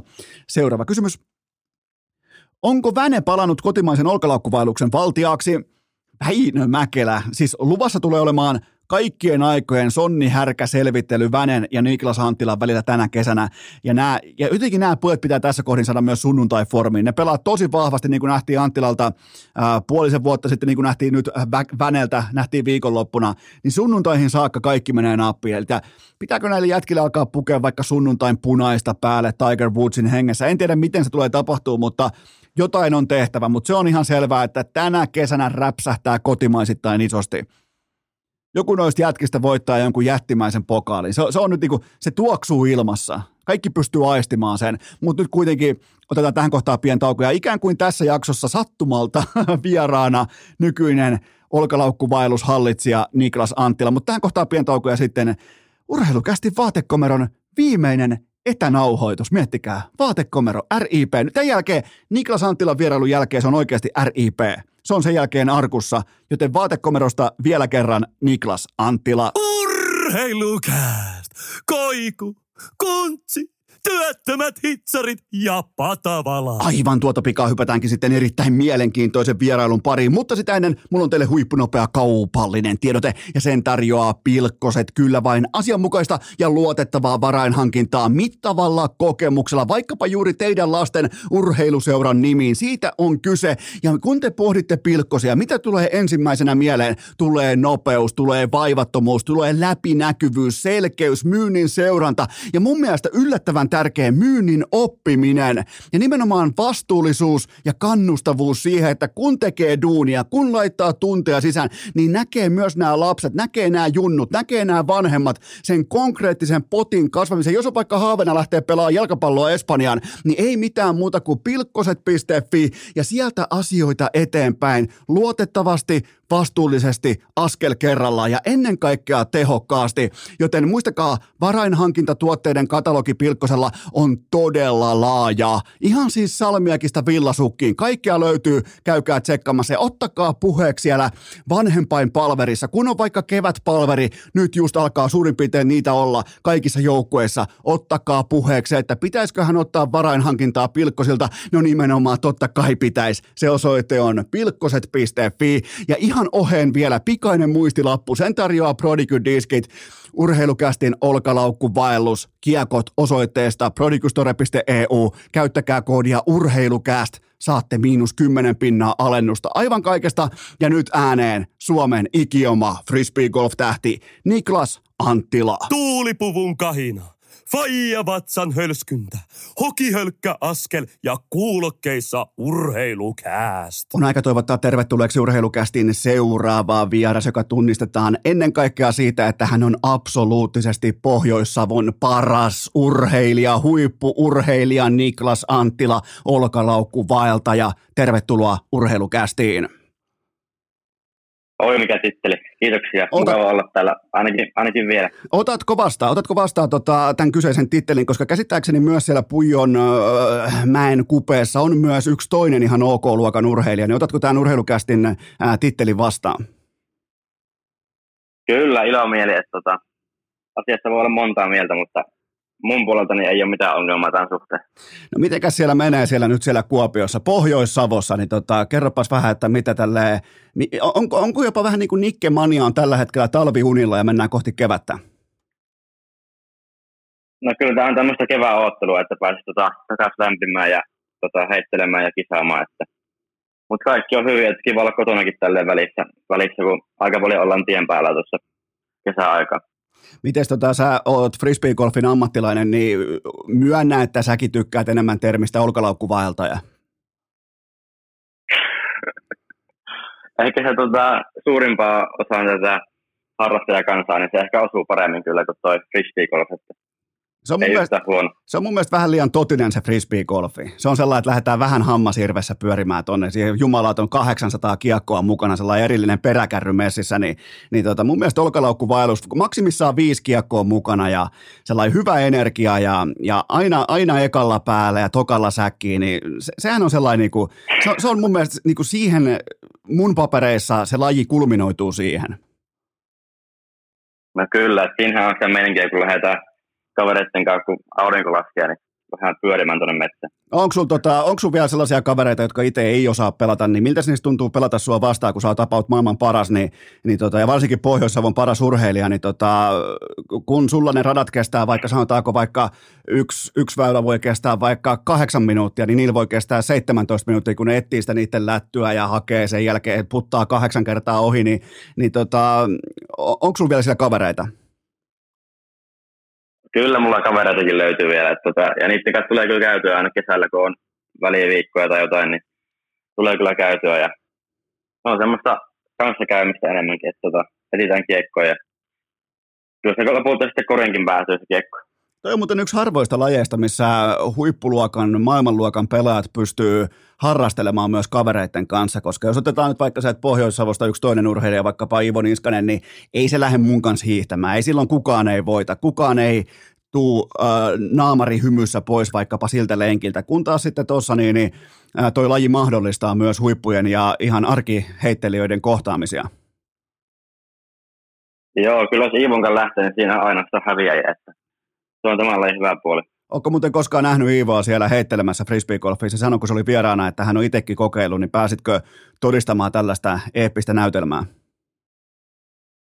En ole ikinä nähnyt, mutta on tullut kyllä vastaan pari kertaa, kun siinä on tota, löytyy semmoinen alamäki väylä puijolta, niin Iivo sitä on juossut varmaan ylämäkeä ja muutaman kerran kun on mennyt, mennyt pelaamaan pujolle, niin ajanut autolla sitä asfaltti ylämäkeä sinne parkkipaikalle ja siinä Iivo on juossut ennen kierrosta ja kierroksen jälkeen myöskin, että ei voi kuin hattua nostaa. Okei, eli teillä on tällainen, kumpi teistä nyt on sitten tämän Puijonmäen tavallaan alfa? Kyllä mä se Iivo, Iivolle täytyy antaa, että siinä on aika isokin välimatka, että en, en lähde edes niinku tähän keskusteluun mukaan, että debate ei, tota, ei tule tästä hommasta. No mä voin lähteä siihen keskusteluun mukaan, koska toi on mielenkiintoista, että sekä äh, frisbee-golfareiden että hiihtäjien äh, laidun on siellä samassa paikassa. Niin onko koskaan tullut tästä niinku kesäistä laturaivoa eteen? No ei, ei ole kyllä tullut, ei ole tullut valitettavasti sitä ootelle. Miten teille kävisi, jos te frisbee-golfajat ottaisitte rehtiä ää, vaikka pari erää hiihtäjiä vastaan, niin miten kävisi? Niin, en tiedä, että niillä on sauvat ja meillä on tuo laukku, että kumpi, kumpi voittaisi. Se on tismalleen näin. Okei, otetaan muutamia. Eli vieraana Niklas Anttila, tämän hetken Suomen paras frisbee, äh, frisbee-golfin pelaaja. Otatko muuten tonkin tittelin vastaan? Ootko tällä hetkellä ranking ykkönen suomalaisittain? On, kyllä no, niin. on. Okei, eli ei saada, Otan, otan ei saada debattiaikaa. Ei, ei O- lähelläkään. Onko Väinö Boost? Sanotaan vaikka näin, terveisiä Väinölle. Terveisiä Väinölle. Väinö on, Väinö on hieno mies. Okei, muutamia lämmittelykysymyksiä Niklas Anttilalle. Ää, sua tässä ihan vastikään, sua ei valittu vuoden frisbee-golfajaksi Suomessa, niin ootko sä sisimmissäs järjestelmälle vihainen? En oo, että kyllä, kyllä Henna taisi sen voittaa ja Henna on sen kyllä ihan ansainnut, että Mutta kyllä mä veikkaan, että se on päättäjä tota, mielessä ollut, että se on jompikumpi meistä ja Hennalle meni ja ei se mua, ei se mua haittaa. Onko sua koskaan valittu tuolla tolla tittelillä? Mun mielestä kerran on Urheiluliitto valinnut niin kuin, tota, minut, olisiko ollut vuonna 20, pari Oh. vuotta aikaa. Okei, niin no eihän, kun sä oot itse vasta 21-vuotias, niin sä puhut ihan kuin joku marinoitunut veteraani, että no en minä muista silloin joskus nuorena, että saa olla, että tuli joku, niin okei, no se on hyvä kuulla, että se on tullut sullekin, niin menee nyt sitten, menee nyt sitten muillekin. Ja mitä mä katsoin tuosta äh, Hennan CVstä, niin ihan, ihan kyllä niin kuin perusteltu valinta. Kyllä, M- MM2, niin se ei tule ihan vahingossa kyllä. Se, ei, se ei tule vahingossa, mutta seuraava lämmittely, äh, lämmittelykysymys kuuluu näin, että minkälaiseksi paadel-pelaajaksi sä kuvailisit itseäsi? Sanotaanko, että vähän liian äkkipikainen. Siinä ehkä tota, pitäisi ehkä vähän enemmän olla sitä malttia, jos haluaisi pysyä sen pallon, pallon perässä, kun se pomppii siellä lasien, lasien välissä ja itsekin pomppii siellä sitten. Niin. Mutta en ole kumminkaan ihan niin rutinoitunut pelaaja, että tota, semmoista pelailua vähän enemmän sitten aina. Joo, koska sun lähipiiri kuvaili sua paskaksi paadelpelaajaksi. Otatko, otatko tämän arvion vastaan? Mä en tiedä, kuka siellä on ollut ja en ota. Tota, okei, tuohon saadaan siis debatti aikaan. Okei, otetaan seuraava lämmittelykysymys. Sä oot tienannut sun urallas palkintorahoja 27 000 dollaria. Tämä saattaa olla vanha lukema, koska tämä tulee Wikipediasta, mutta kysymys kuuluu näin, että miten raha on muuttanut Niklas Anttilaa ihmisenä? Vanha lukema on joo, mutta tota, eipä se ole mua mitenkään muuttanut. Että helpottaa totta kai elämää, mutta ei, ei, ei se enempää. No, mikä se lukema on tällä hetkellä? Olisiko se jotain, no tänä vuonna tuli 42 000 lisää, että varmaan tota, ne kun laskee yhteen, niin tulee se summa, että Y- tänä vuonna kun tuo Jenkissä kävi pelaamassa, niin sitä, sitä saa vähän enemmän sieltä kuin täältä Suomen tai Euro, Euroopan kisoista. että Eli sieltä niin kuin tultiin sitten kottikärryjen kanssa kotiin, kun oli niin paljon rahaa. No, joo, lähinnä, lähinnä. Tämä kuulostaa, kuulostaa oikein hyvältä. Miten, tota, mitä sä oot ostanut rahoilla? Ainakin mun lähteiden mukaan ainakin sokeritonta kokista tulee ihan riittävästi ostettua, mutta onko jotain muutakin? kyllä pitää tota, kollessa sokeria olla, että mä, mä en serolitkuja ole juonut ikinä, enkä tule juomaankaan, mutta Ai se oli noin päin. Ai se oli nimenomaan noin Joo, päin, että, joo. että sokeriton, äh, sokeriton kokis on syntiä. Joo, mä, mä en, siellä voi olla joku tota, trollaamassa, mutta mä, mä en tota, mä en tykkää zero, zero-hommista ollenkaan. Okei, ja kuulemma ainakin tällä niin kuin iltakokis on sellainen enemmän tai vähemmän, se on pysyvä huoneentaulu sun, sun elämässä. No, se on tuolla kisareissulla aina, se on hyvä saada vähän sokeria koneeseen siinä aina illalla, kun on päivä heitellyt, heitellyt kiekkoa. Miten tota, no mitäs muuta sä oot ostanut sun, sun tota, ää, niinku fripa, fripa-tuloilla, fripa-palkintorahoilla? Onko, tuleeko jotain tällaista yksittäistä mieleen? No ei nyt, ei mitään iso, isompaa tullut ostettua vielä, että ei mitään omakotitaloa tai kivitaloa tai mitään muutakaan, mutta mitäpä nyt viimeksi varmaan kengät on ostanut. No niin, no sehän on ihan hyvä. Aina pitää olla kengät. Se on kuitenkin sellainen, mikä, mitä tarvii päivittää, joten, joten sieltä löytyy, löytyy tuommoista. Eikä tuossa hirveästi mikään kiire on muutenkaan tuhlaamaan, mutta, tota, mutta toihan on mielenkiintoista, jos toi tolleen toi käyrä kehittyy, voidaan kohta puhua tarkemmin sun urasta, mutta tuossahan alkaa liikkumaan nyt, jos vaikka pelkästään USA tulee mukaan toi 40 000 dollaria, niin, niin tuossahan alkaa ihan oikeat rahat liikkumaan tuossa teidän ammatissa. Niin, mä aina ennen, ennen on puhunut, että tuo kisavoitto on aina tämmöistä pientä bonusta niin kuin noiden muiden tulojen päälle, mutta ei toi 40 tonnia enää ihan mikään pieni, pieni bonus ole. Niin alkaako se mennä vähän, Sillä kyllä, alkaako se mennä jopa vähän niin kuin 50-50 sen kanssa, että mitä tulee vaikkapa kumppaneilta? ei, ei ihan, mutta toivottavasti pari vuoden päästä vaikka, niin voisi Niin. puhua tälleen. Joo, koska toi kuulostaa siltä, että toi menee tismalleen oikeaan suuntaan toi koko, koko laji. Mutta hei, vielä lämmittelykysymys. Mikäli turnauspäivän jälkeen on tarjolla ravitseva kanasalaatti tai mäkkisafkaa, niin kumman sä, kumman sä äh, Niklas Anttila, kumman sä valitset? Kisan jälkeen vai? Niin. Kyllä. Mä veikkaan, että Mäkkäriin mentäisiin. Okei, koska noin sun edelleen lähipiiri totesi, että sä et mene ikinä mihinkään muuhun kuin Mäkkäri, jos Mäkkäri on vaihtoehtona. Siellä on tota, faktat kunnossa. Okei, eli siis myönnät tämän asian. Myönnän. Okei, viimeinen lämmittelykysymys. Sä oot nyt ilmeisesti löytänyt Fortnitein off-seasonilla, niin ootko valmis ottamaan yksi otatuksen Patrick Lainetta vastaan? Olen valmis. En tiedä pärjäänkö, en ole vähän aikaa tuossa pelannut, mutta silloin, silloin kun tulin Suomeen, niin kyllä pelasin vähän enemmän. Ja nyt en ole vähän aikaa kyllä pelannut. Miten Voi tota, olla vähän tanssihukassa. mikä, mikä sun Fortnite-nikki on? Mikähän se on? Nyt ei tule kyllä mieleen. Se on joku FIBA, FIBaan liittyvä No kyllä, totta, mutta totta ei, kai ei, se on. mi, mi, mi, mitä, o- o- mit, mitä muuta se voiskaan olla? niin ylpeänä kannetaan. Joku, mikähän se voisi olla, miekkahysse? Joku, joku semmoinen, joo. joku, joku tällainen se on, mutta joo. Äh, eli lainetta vastaan ilmeisesti vielä ei kuitenkaan ole riittävästi toistoja. Ei ole, ei ole. Tulisi kyllä, tulisi kuonoa siinä ottelussa. Tulisi kuono. Okei, mennään sun urakatsaukseen. Mä oon tehnyt, kuten tiedät, mä oon tehnyt piskuisesti ja erittäin uskottavasti pohjatöitä, niin ää, sun uraan liittyen, totta kai kun puhutaan frisbeegolf-ammattilaisuudesta, niin useimmiten teillä on jonkinnäköistä muutakin lajitaustaa, niin ensimmäinen pohdinta kuuluu näin, että mm, oot sä joskus harrastanut jotain oikeaakin urheilua?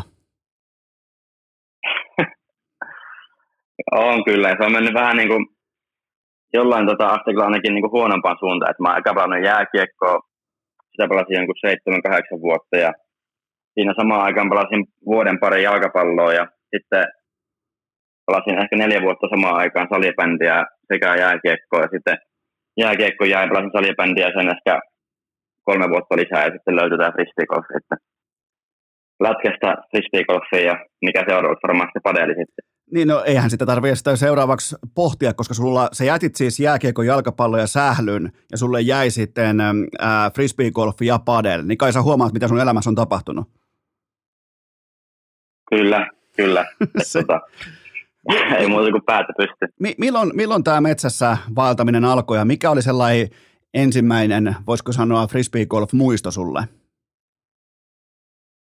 No 2016 mä alo- aloitin niin kuin käymään, käymään enemmän. 2015 syksyllä mä kävin ehkä kaksi kierrosta pelaamassa kaverin kanssa ja silloin se vähän niin kuin alkoi tämä homma ja sitten tuli talvi välissä eikä tullut pelattua talvella kun on lunta ja, lunta ja kylmä, niin sitten keväällä alkoi alko enemmän ja mä ekan kerran mä menin silleen, silleen pelaamaan, että mä näin niin kuin kiekkoja niin kuin ihan tavan urheiluliikkeessä ja kaverilla oli kotona muutama kiekko, niin mentiin siitä ihan nöyrä sitten pyörällä, pyörällä mentiin peikkometsään ja siellä pelattiin kierros.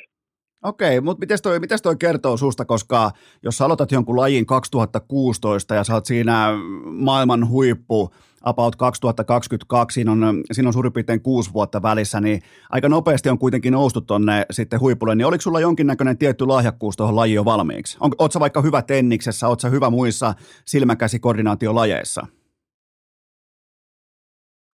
No kyllä mä oon ollut aina silleen niin kuin semi hyvä heti alussa kaikissa niin kuin pallopeleissä, mitä en ole vaikka ennen et kokeillutkaan, että ja aika nopea oppimaan uutta ja silleen, jos vaikka pitää palloa tai jotain, no vaikka me frisbeitä heittää, niin aika tarkka silleen ollut, että en mikään hirmu räjähtävä tai nopea, että kiekko me kuin pitkälle tai muuta, mutta ehkä semmoinen niin kuin nopea kyky oppimaan on se ollut se avain. No, mi- milloin tämä sun harrastelu vaihtui tällaiseksi niin kuin, tavoitteelliseksi toiminnaksi? Milloin sä huomasit, että hetkinen, tästä voisi tulla, ei nyt siinä kohdin ehkä vielä pohtinut, että tästä tulee ammatti, mutta jotakin sen kaltaista, niin mikä oli sellainen käännekohta? No joo, ei tämä niinku, silloin kun mä tämän aloitin, niin tämä ei ollut silleen, mä en tiedä kukaan tätä voisi niinku ikinä ammatikseen, että tämä on ollut kyllä ihan puhdasta intohimoa, mitä sitä lajia kohtaan on ollut, että mutta mä ehkä tajusin silloin, kun mä voitin sen ekan SM-kullan 2020, että tästä niinku voi tehdä, ei nyt silloin vielä tehty mitään ihan mitään hullua pätäkkää, mutta sille, että sillä voisi tulla jopa toimeenkin. Ja siitä ehkä lähti tavoite, tavoite että niin kuin seuraavaksi haluaisi olla ammattilais ja tässä nyt ollaan sitten. Mikä on muuten, mikä on muuten tota teidän alalla tai tuossa, niin mikä olisi sellainen hullun pätäkän raja? 100 tonnia vuodessa, 80 tonnia vuodessa, 150 vuodessa. Mikä on hullun pätäkän raja? Nyt tarvitaan virallisia numeroita. Kyllä mä sanon, että jos kuuteen numeroon pääsee niin kuin kaudessa, niin se on, se on semmoinen, että voi sanoa jo, että se on hyvin tältä lajilta. Tietysti parhaat sitten tienaa seitsemänkin numeroa, mutta niin ainakin, ainakin ne, on sitten noin niinku siivut kiekkoyhtiöistä ja tällaisista. Sehän on tuossa, jos mä olisin huippu frisbeegolf niin mä en edes ottaisi rahaa vastaan. Mä haluaisin siivuja näistä kiekkoyhtiöistä. Niin, totta. Siinä on, Edelläkävijät. Voin tämän sanoa kaikille tuleville huippu frisbeegolf-ammattilaisille. Älkää ottako rahaa vastaan hetkessä, vaan äh, tähdätkää pidempiin sopimuksiin nimenomaan, että teillä on siivu näistä jättimäisesti kasvavista äh, frisbeegolf-yhtiöistä. Se olisi, se olisi mun, mu, oikeastaan se on mun ainoa vihje, jonka mä voin antaa frisbeegolfaajille. no kyllä, jos ainoa vihje on, niin sitäkin parempi. Että varmasti laji ei ainakaan tule tästä, en usko, että tulee niin kuin lopahtamaan. Mikään ei viittaa siihen, että lopahtaisi. Ja, ja kaikki käyrät osoittaa ylöspäin koko ajan. No okei, okay, ei mennä tarkemmin siihen, mutta mun mielestä toi on tosi terveellä pohjalla toi laji. Ja se liittyy mulle tärkeisiin asioihin, kuten vaikka liikuntaan ja luontoon ja ja siihen, että ei ole koko aikaa kännykällä, niin tuossa on paljon hyvää tuossa lajissa, nimenomaan harrastajalle, joten mä en näe mitään syytä, minkä takia toi pienenisi toi kyseinen laji. Niin, nimenomaan. Kun se, se on niin helppo aloittaa, että kuka vaan pystyy lähteä pelaamaan ja ei tarvitse yhden kiekon mukaan. Ja yksinkin voi mennä pelaamaan, jos ei kaveria saa mukaan. Että tosi helppo lähteä pelaamaan, jos, jos ei muuta tekemistä vaikka ole tai haluaa jonkun uuden kivan lajin. Ja se on muuten tismalleen tuolla tavalla. Mietipä vaikka, että sä haluat aloittaa vaikka tai kokeilla vaikka, äh, vaikka vittu esteratsastusta. No sä tarvit hevosen. Ja, ja frisbeegolfissa tarvit äh, muovin pala, joka maksaa 11,90 lähikaupassa, ja se on siinä. Sä et tarvit mitään muuta. Joten tota, ja se, se niin kuin matalan kynnyksen liikunnan aloittaminen teidän lajissa, niin se on, se on fantastisella pohjalla. Kyllä, juuri näin. Ja mitä itsekin on, niin kuin, itse on kuullut monesti, että on just siten lähtenyt, että, että jengi pelaa niin kuin just lätkää tai salibändiä usein tai jalkapalloa sitten tämmöinen sivulaji, mitä kaverit kanssa tulee pelattua ja vietettyä aikaa ja saa hyvää liikuntaa, niin sitten se on jäänytkin enemmän päälle ja alkanut pelaamaan sitten tosissaan.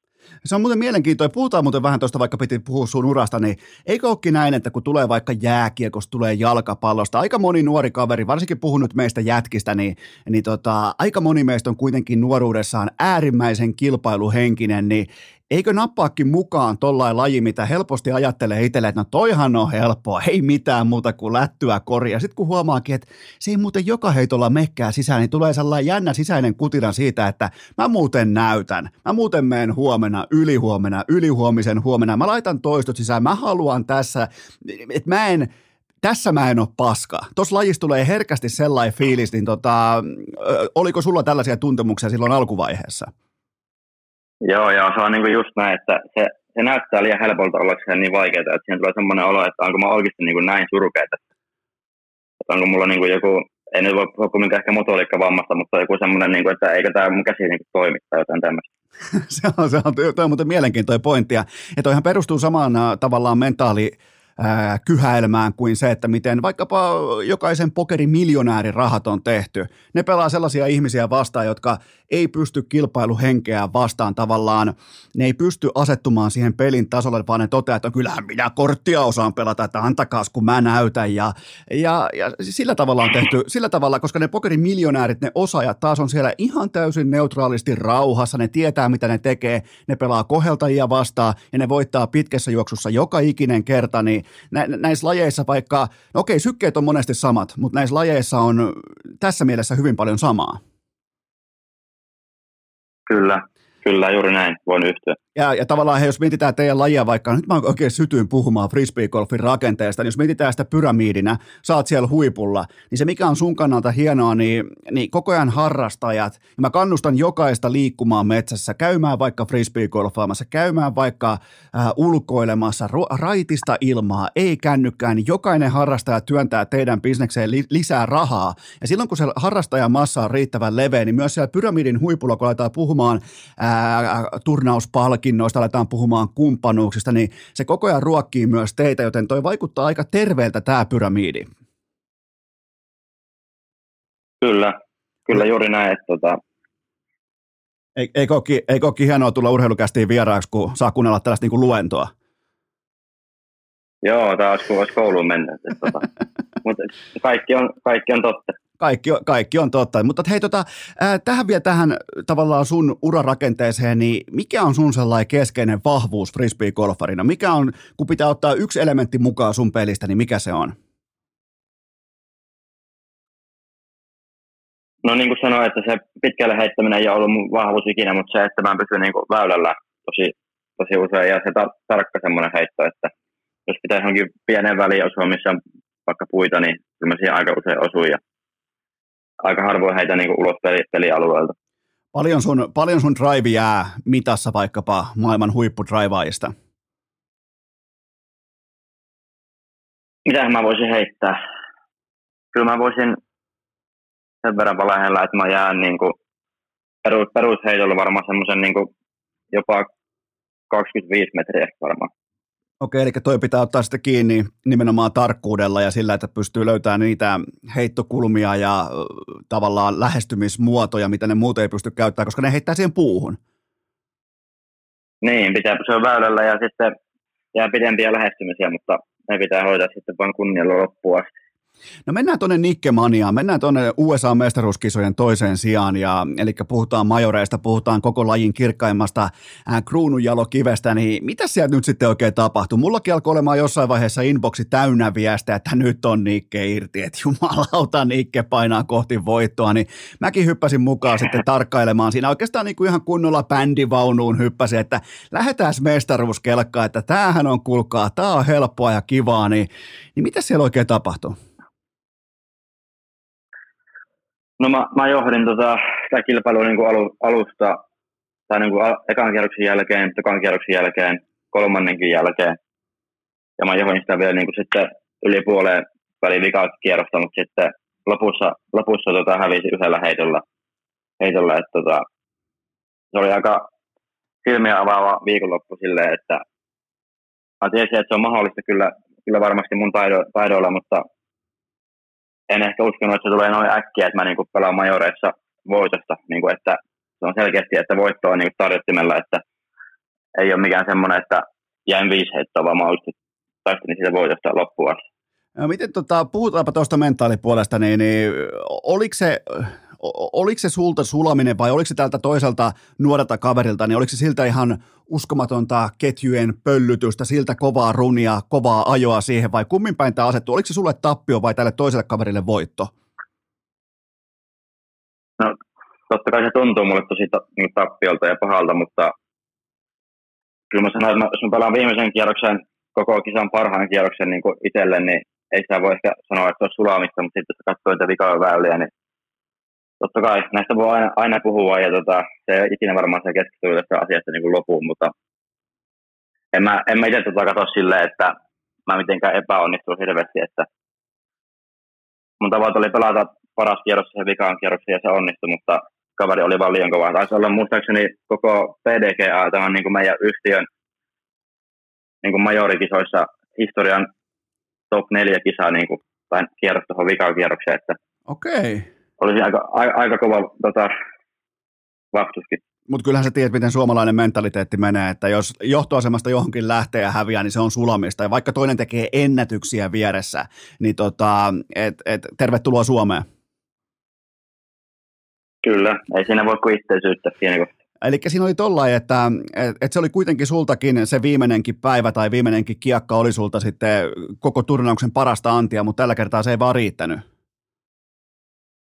Kyllä, juuri näin. Ja mä oon aika, aika usein mä oon niin kuin parhaimmillaan vikana päivänä ja mä oon aika usein, kun ollut tuommoinen tiukka kisa, niin mä oon yleensä aina voittanut sen, mutta nyt tuli tuommoinen eka, eka isompi niin kuin tappio tuommoista tiukasta kamppailusta, niin se varmasti opettaa ja en kyllä ei se mua sinänsä haittaa, että noitakin on pakko tulla välissä, jos haluaa voittaa jotain isompaa. Joo, ja se oli muutenkin sellainen hyvin otettu se tilanne vasta, että ei nostella mitään divisionaviirejä katsoa, vaan fokus seuraavaan, tietää missä pitää parantaa ja tietää, että kuinka kovia ukkoja siellä on vastassa, niin, niin, tota, niin kuin tavallaan oppirahat mukaan laukkuja eteenpäin. Kyllä, ei muuta kuin metsään vaeltamaan. metsään vaeltamaan. Miten tota, kevenetään vähän tunnelmaa. Mä katoin sun tällaisen niinku, äh, nimenomaan tämä USA-majoreiden ennen turnausta tehnyt tällaisen äh, Nikke Anttilan pressitilaisuuden, niin, niin, niin tota, sä rakastuit tuuleen, siis nimenomaan tuuleen käsitteenä. Tuuli oli sun mielestä tässä haastattelussa erittäin kova juttu, niin, niin onko susta tällainen niinku pien, tällainen niinku tuulifani sun sisällä?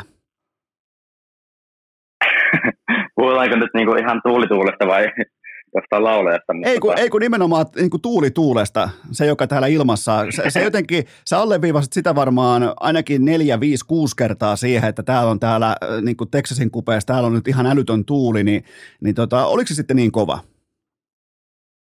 No oli, oli se oikeasti aika kova, että tota, mua arvosti itsekin se vähän, että tota, haastattelija palasi siihen niin monta kertaa, mutta kun itse on täällä heittänyt kupla, kuplahallissa koko talven ja menee sitten Texasin katsomaan, kun tukka hulmua, kun tuulee niin paljon, niin Ai jaa. Tota. Niin, tohon muuten kiinni, tohon kiinni välittömästi, niin sä reenaat siis sisällä kuplahallissa ja se on hienoa, että tällä ei, tällä ei puite löytyy, mutta mutta pystyisikö, jos, jos olisi sellaista niin kuin tiettyä kyttyräselkää ja olisi vähän Rocky Balboa asennetta, niin pystyisikö tuota lajia vetämään myös talvella? Ihan tiukassakin kuopiolaisessa ää, pakkasessa, niin, niin ei, ei varmaan kuitenkaan kannata lähteä heittelemään vaikka hanskat kädessä, koska menettää tatsin tai jotain vastaavaa, mutta pystyisikö reenaamaan ihan talvellakin?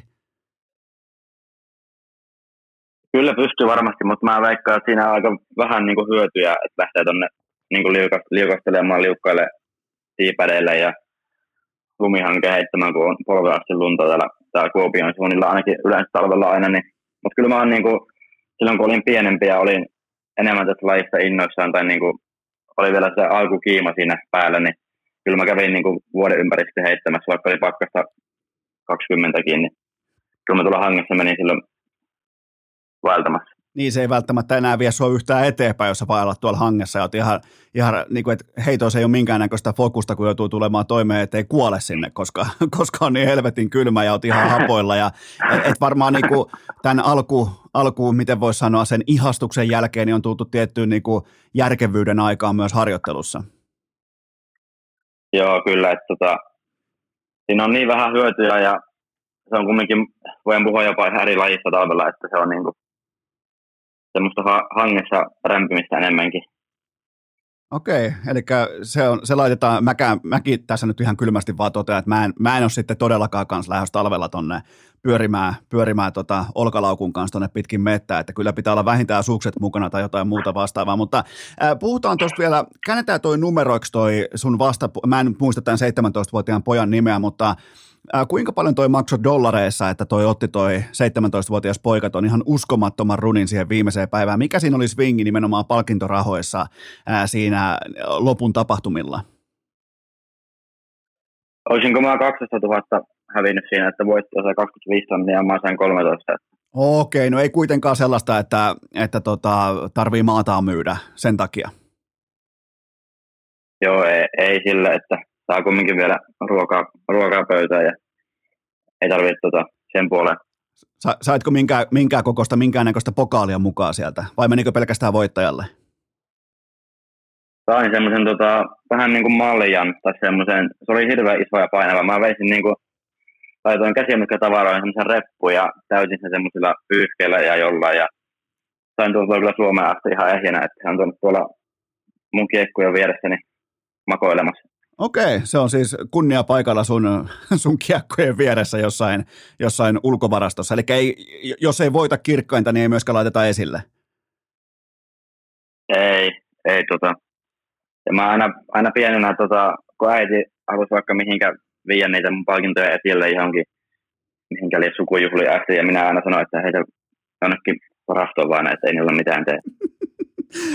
Frisbeegolf-palkintoja sukujuhliin. Mä muuten sytyn tuohon. Mä, mä, mä, mä varastan ton idean, jos täällä jälkikasvu alkaa heittää frisbeegolfia jossain vaiheessa. Mä vien nimittäin niitä mukana niin sukujuhliin. Se on kyllä just, just sun näköinen temppu. Onko onks muuten, onko susta tehty sellainen, tota, kun sä oot niin monta la- lajia harrastanut ja varmaan menestynytkin monessa eri lajissa, niin, niin tota, onko susta sellainen leikekansio tehty?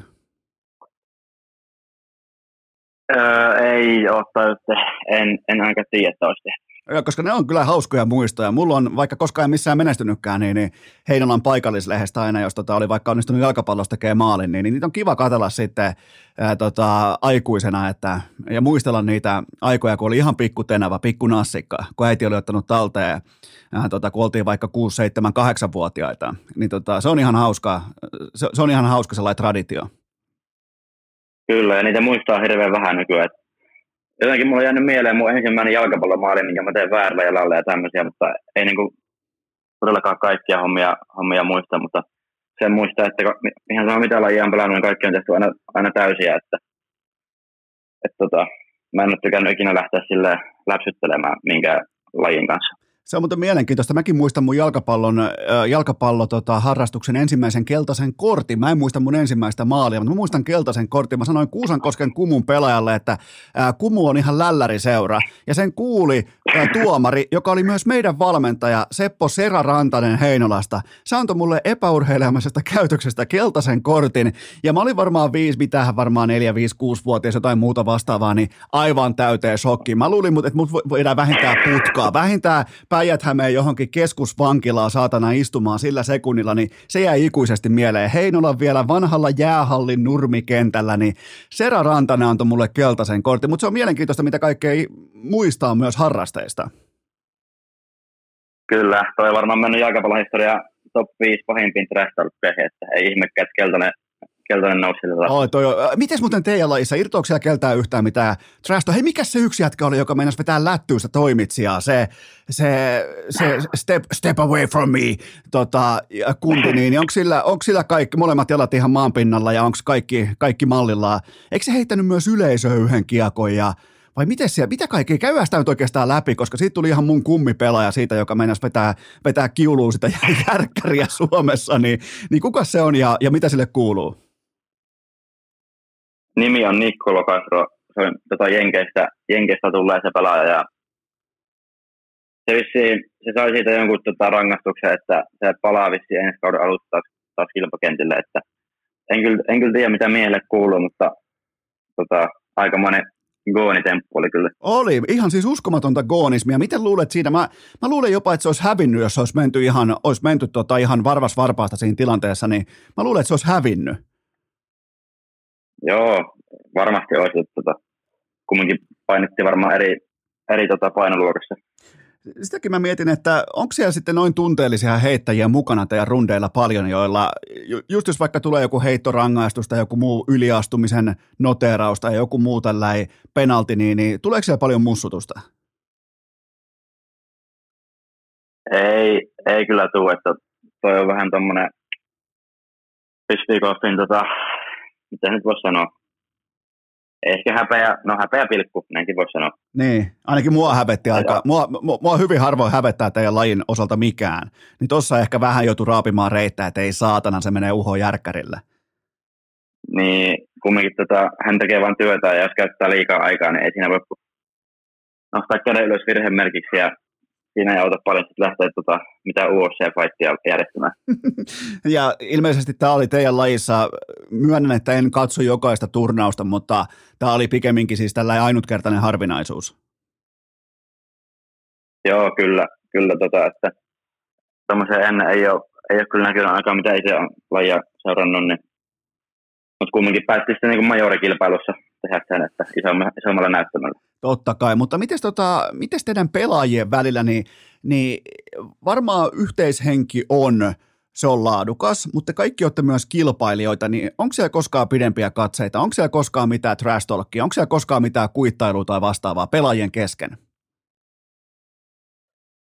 No ei mitään kuittelua kyllä, ei ole kyllä ollut, että ainakin Suomessa me ollaan kaikki niin hyviä kavereita keskenään, mutta kyllä tuo Jenkessä näkee, että vaikka Riki Vaisoki ja Palmakvet, jotka on niin kaikkia aikoja ihan parhaimpia pelaajia, jotka on niin kuin, niillä on ollut ehkä vähän tämmöinen Messi Ronaldo tota, homma meneillään. Totta kai niin kuin, ei voi puhua tietenkään mitenkään samasta suuruusluokasta, mutta kyllä niin kuin, huomaa, että ei ole niin kuin, ihan niin kuin parhaimmat välit, että vähän semmoista kireyttä löytyy, mutta ei mitään niin kuin, huutelua tai muuta tämmöistä ole ollut. Okei, mutta toihan on hyvä myyntivaltti myös. Sun pitäisi kanssa alkaa pitää vihanpitoa Väinön kanssa. Joo, katsellaan ensi kesänä, että miten lähtee. Tehdään sulle sellainen Nikkemania-paita, missä lukee, että Väinö on pumpulia. Ja alat, alat kiertämään rataa sen kanssa ja, ja sitten taas tota, Väinö tekee semmoisen paidan, missä lukee, että Nikke sulaa sunnuntaisin. Niin, niin mehän, meillä on, meillä on viholli, vihollisuus pystyssä ja meillä on valmiiksi niin kuin jo tuotteistettu paketti, mistä molemmat te hyödytte ja koko suomalainen frisbee-golfi hyötyy. Niin olisiko tässä tällainen hyvä kampanja? Joo pitää kysyä, että mitä Väinö on mieltä, mutta ei me siis, ei, vä, väin, Väinö on menettänyt mieltä olemisen oikeutensa jo ajat sitten. Se, ei, se, se on samaa mieltä. Se, se on niin hieno mies, että se on samaa mieltä. Väinölle paitaa niskaan vai? Väinölle paitaa niskaan, mutta tossahan olisikin hauska, kun te alkaisitte pitämään vähän vihanpitoa, niin tota, sehän toimii tämmöisissä yksilö, yksilölajeissa aina. Kyllä, olisi kyllä hyvä. No mitäs, me, mitäs nyt kun, jos otetaan tämän vihan, tulevan vihanpidon lisäksi tavoitteita ensi kauteen, niin mitä siellä on merkitty kalenteri, että milloin, milloin Nikkemanian pitää olla kuumimmillaan? No kyllä mä aina on tähän siihen, että mä oon tota, parhaimmillaan siinä arvokisoja aikaa, että kun pelataan ensi vuonna, siinä pelataan SM, EM ja MM niin kuin melkein kuukauden sisään, niin se on semmoinen kohta, missä haluaa olla, olla valmiina. Se on niin kuin elo, elokuun heinä-elokuun vaihetta, niin jos siihen kohtaan saa parhaan pelin vielä ylle, niin tulee kyllä hyvä kausi varmasti. Okei, eli ne on tolleen jännästi sitten ihan kaikki on yhdessä tuupissa. Eikö toi ole eikö tuossa nyt kannattaisi vähän kalenteria myös laajentaa, että saisi faneja laajemmin mukaan sitten ympäri kesää, vai onko laji aina tämmöinen, että kaikki on niputettu aika lailla sitten samaa pinoa? No ei, ei oikeastaan, mutta Suomessa kun kaikki parhaimmat pelaat on niin tuo Jenkeissä yleensä, niin sitten on pakko laittaa tuolle, että SM EM pelataan niin kuin kesällä, kun kaikki on Suomessa, ja sitten totta kai niin kuin Jenkeissä on majoreita keväällä ja kesällä, ja sitten myöhemmin syksyllä ja jopa alkutalvesta, että lokakuun aikaan, niin mutta Suomessa kun on parhaimmat pelaajat on niin kuin poissa koko vuoden melkein paitsi kesän, niin on pakko laittaa tuolla, että saadaan parhaimmat pelaajat mukaan. Niin, niin totta kai. Mites tota, tällä, meidän pitää nyt myös rakentaa tämän hetken Suomen pelaajista top kolmonen. Sä oot siis ykkönen, mutta ketä laitetaan sijoille kaksi ja kolme? Ei hitsi. Mä tiedän, mä unohan tästä ihan varmasti jonkun. Mä oon niin vähän nyt Suomi ripaa seurannut, mutta hmm. kyllä Väinö kuuluu siihen top kolmoseen en tiedä kumpi sija se olisi sitten, mutta minä ja Väinö kuulutan siihen ja sitten vielä kolmas, niin mä sanoisin, että sanotaan Joona Heinänen. Mä oon tämmöinen vähän vanhempi, okay. yli 30 kaveri, aikonut panostamaan vähän enemmän tähän lajiin. Ja se on kyllä viime kesänäkin voitti, arvapa missä voitti, missä, missä tota, paikassa. No tietenkin Heinolassa. Kyllä vai, Kippasuola voitti kilpailun, niin annetaan hänelle top kolmonen sieltä. No tolla, tolla ehdottomasti, jos voittaa vaativalla kippasuoradalla, niin, niin tota, pitää, pitää mahtua top kolmoseen. Eli tuossa on, tos on siis Niklas Anttilan top kolmonen. Ketäs, heitäs joku sieltä sellainen nuori tuleva, josta kukaan ei vielä tiedä, niin heitäpäs joku sieltä taustalta sellainen, joka tulee yllättämään lajikansan tässä seuraavan vuoden parin aikana. Mä veikkaan, että kyllä osa tietää jo, ketä lajia seuraa, mutta ketä vähän vähemmän seuraa, niin semmoinen kuin Rasmus Saukkoriipi, niin hänestä on kyllä potentiaalia aika, aika paljon, että heittää pitkälle ja tarkasti, että saa, saa vaan pääpelin kuntoon, niin tulee varmasti kyllä pelimies sieltä. Okei, eli siellä on myös, siellä on myös niin seuraavia Anttiloita ja ää, Mäkelöitä on, on jonossa.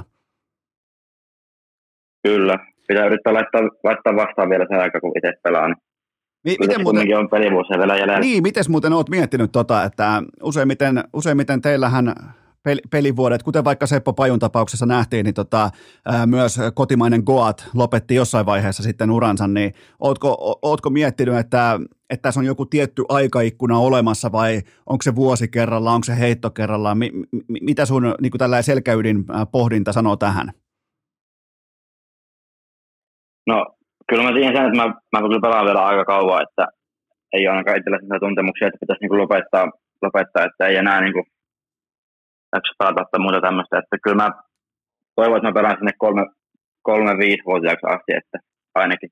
Niin, että on niin tavoite. Ja... Ja, ja toi sun lajihan voi olla siinä vaiheessa jo sit jotain aivan muuta. Että et sehän voi mahdollistaa pelaamisen ihan elämäntapa uh, urheilijana. Se voi jatkua, se voi jatkua ja se voi pysyä aika lähellä myös maailman huippua ihan vanhetessakin. Kyllä ja kumminkin laji on sen verran, niin kuin, että ei, niin kuin, fysi- fysiikka ei tule vastaan niin kuin ennen 40 mä väitän, että kyllä pystyy pela- pelaamaan niin kuin aika pitkään, että ei ole kumminkaan niin rankka laji tota, kropalle, voitko sanoa.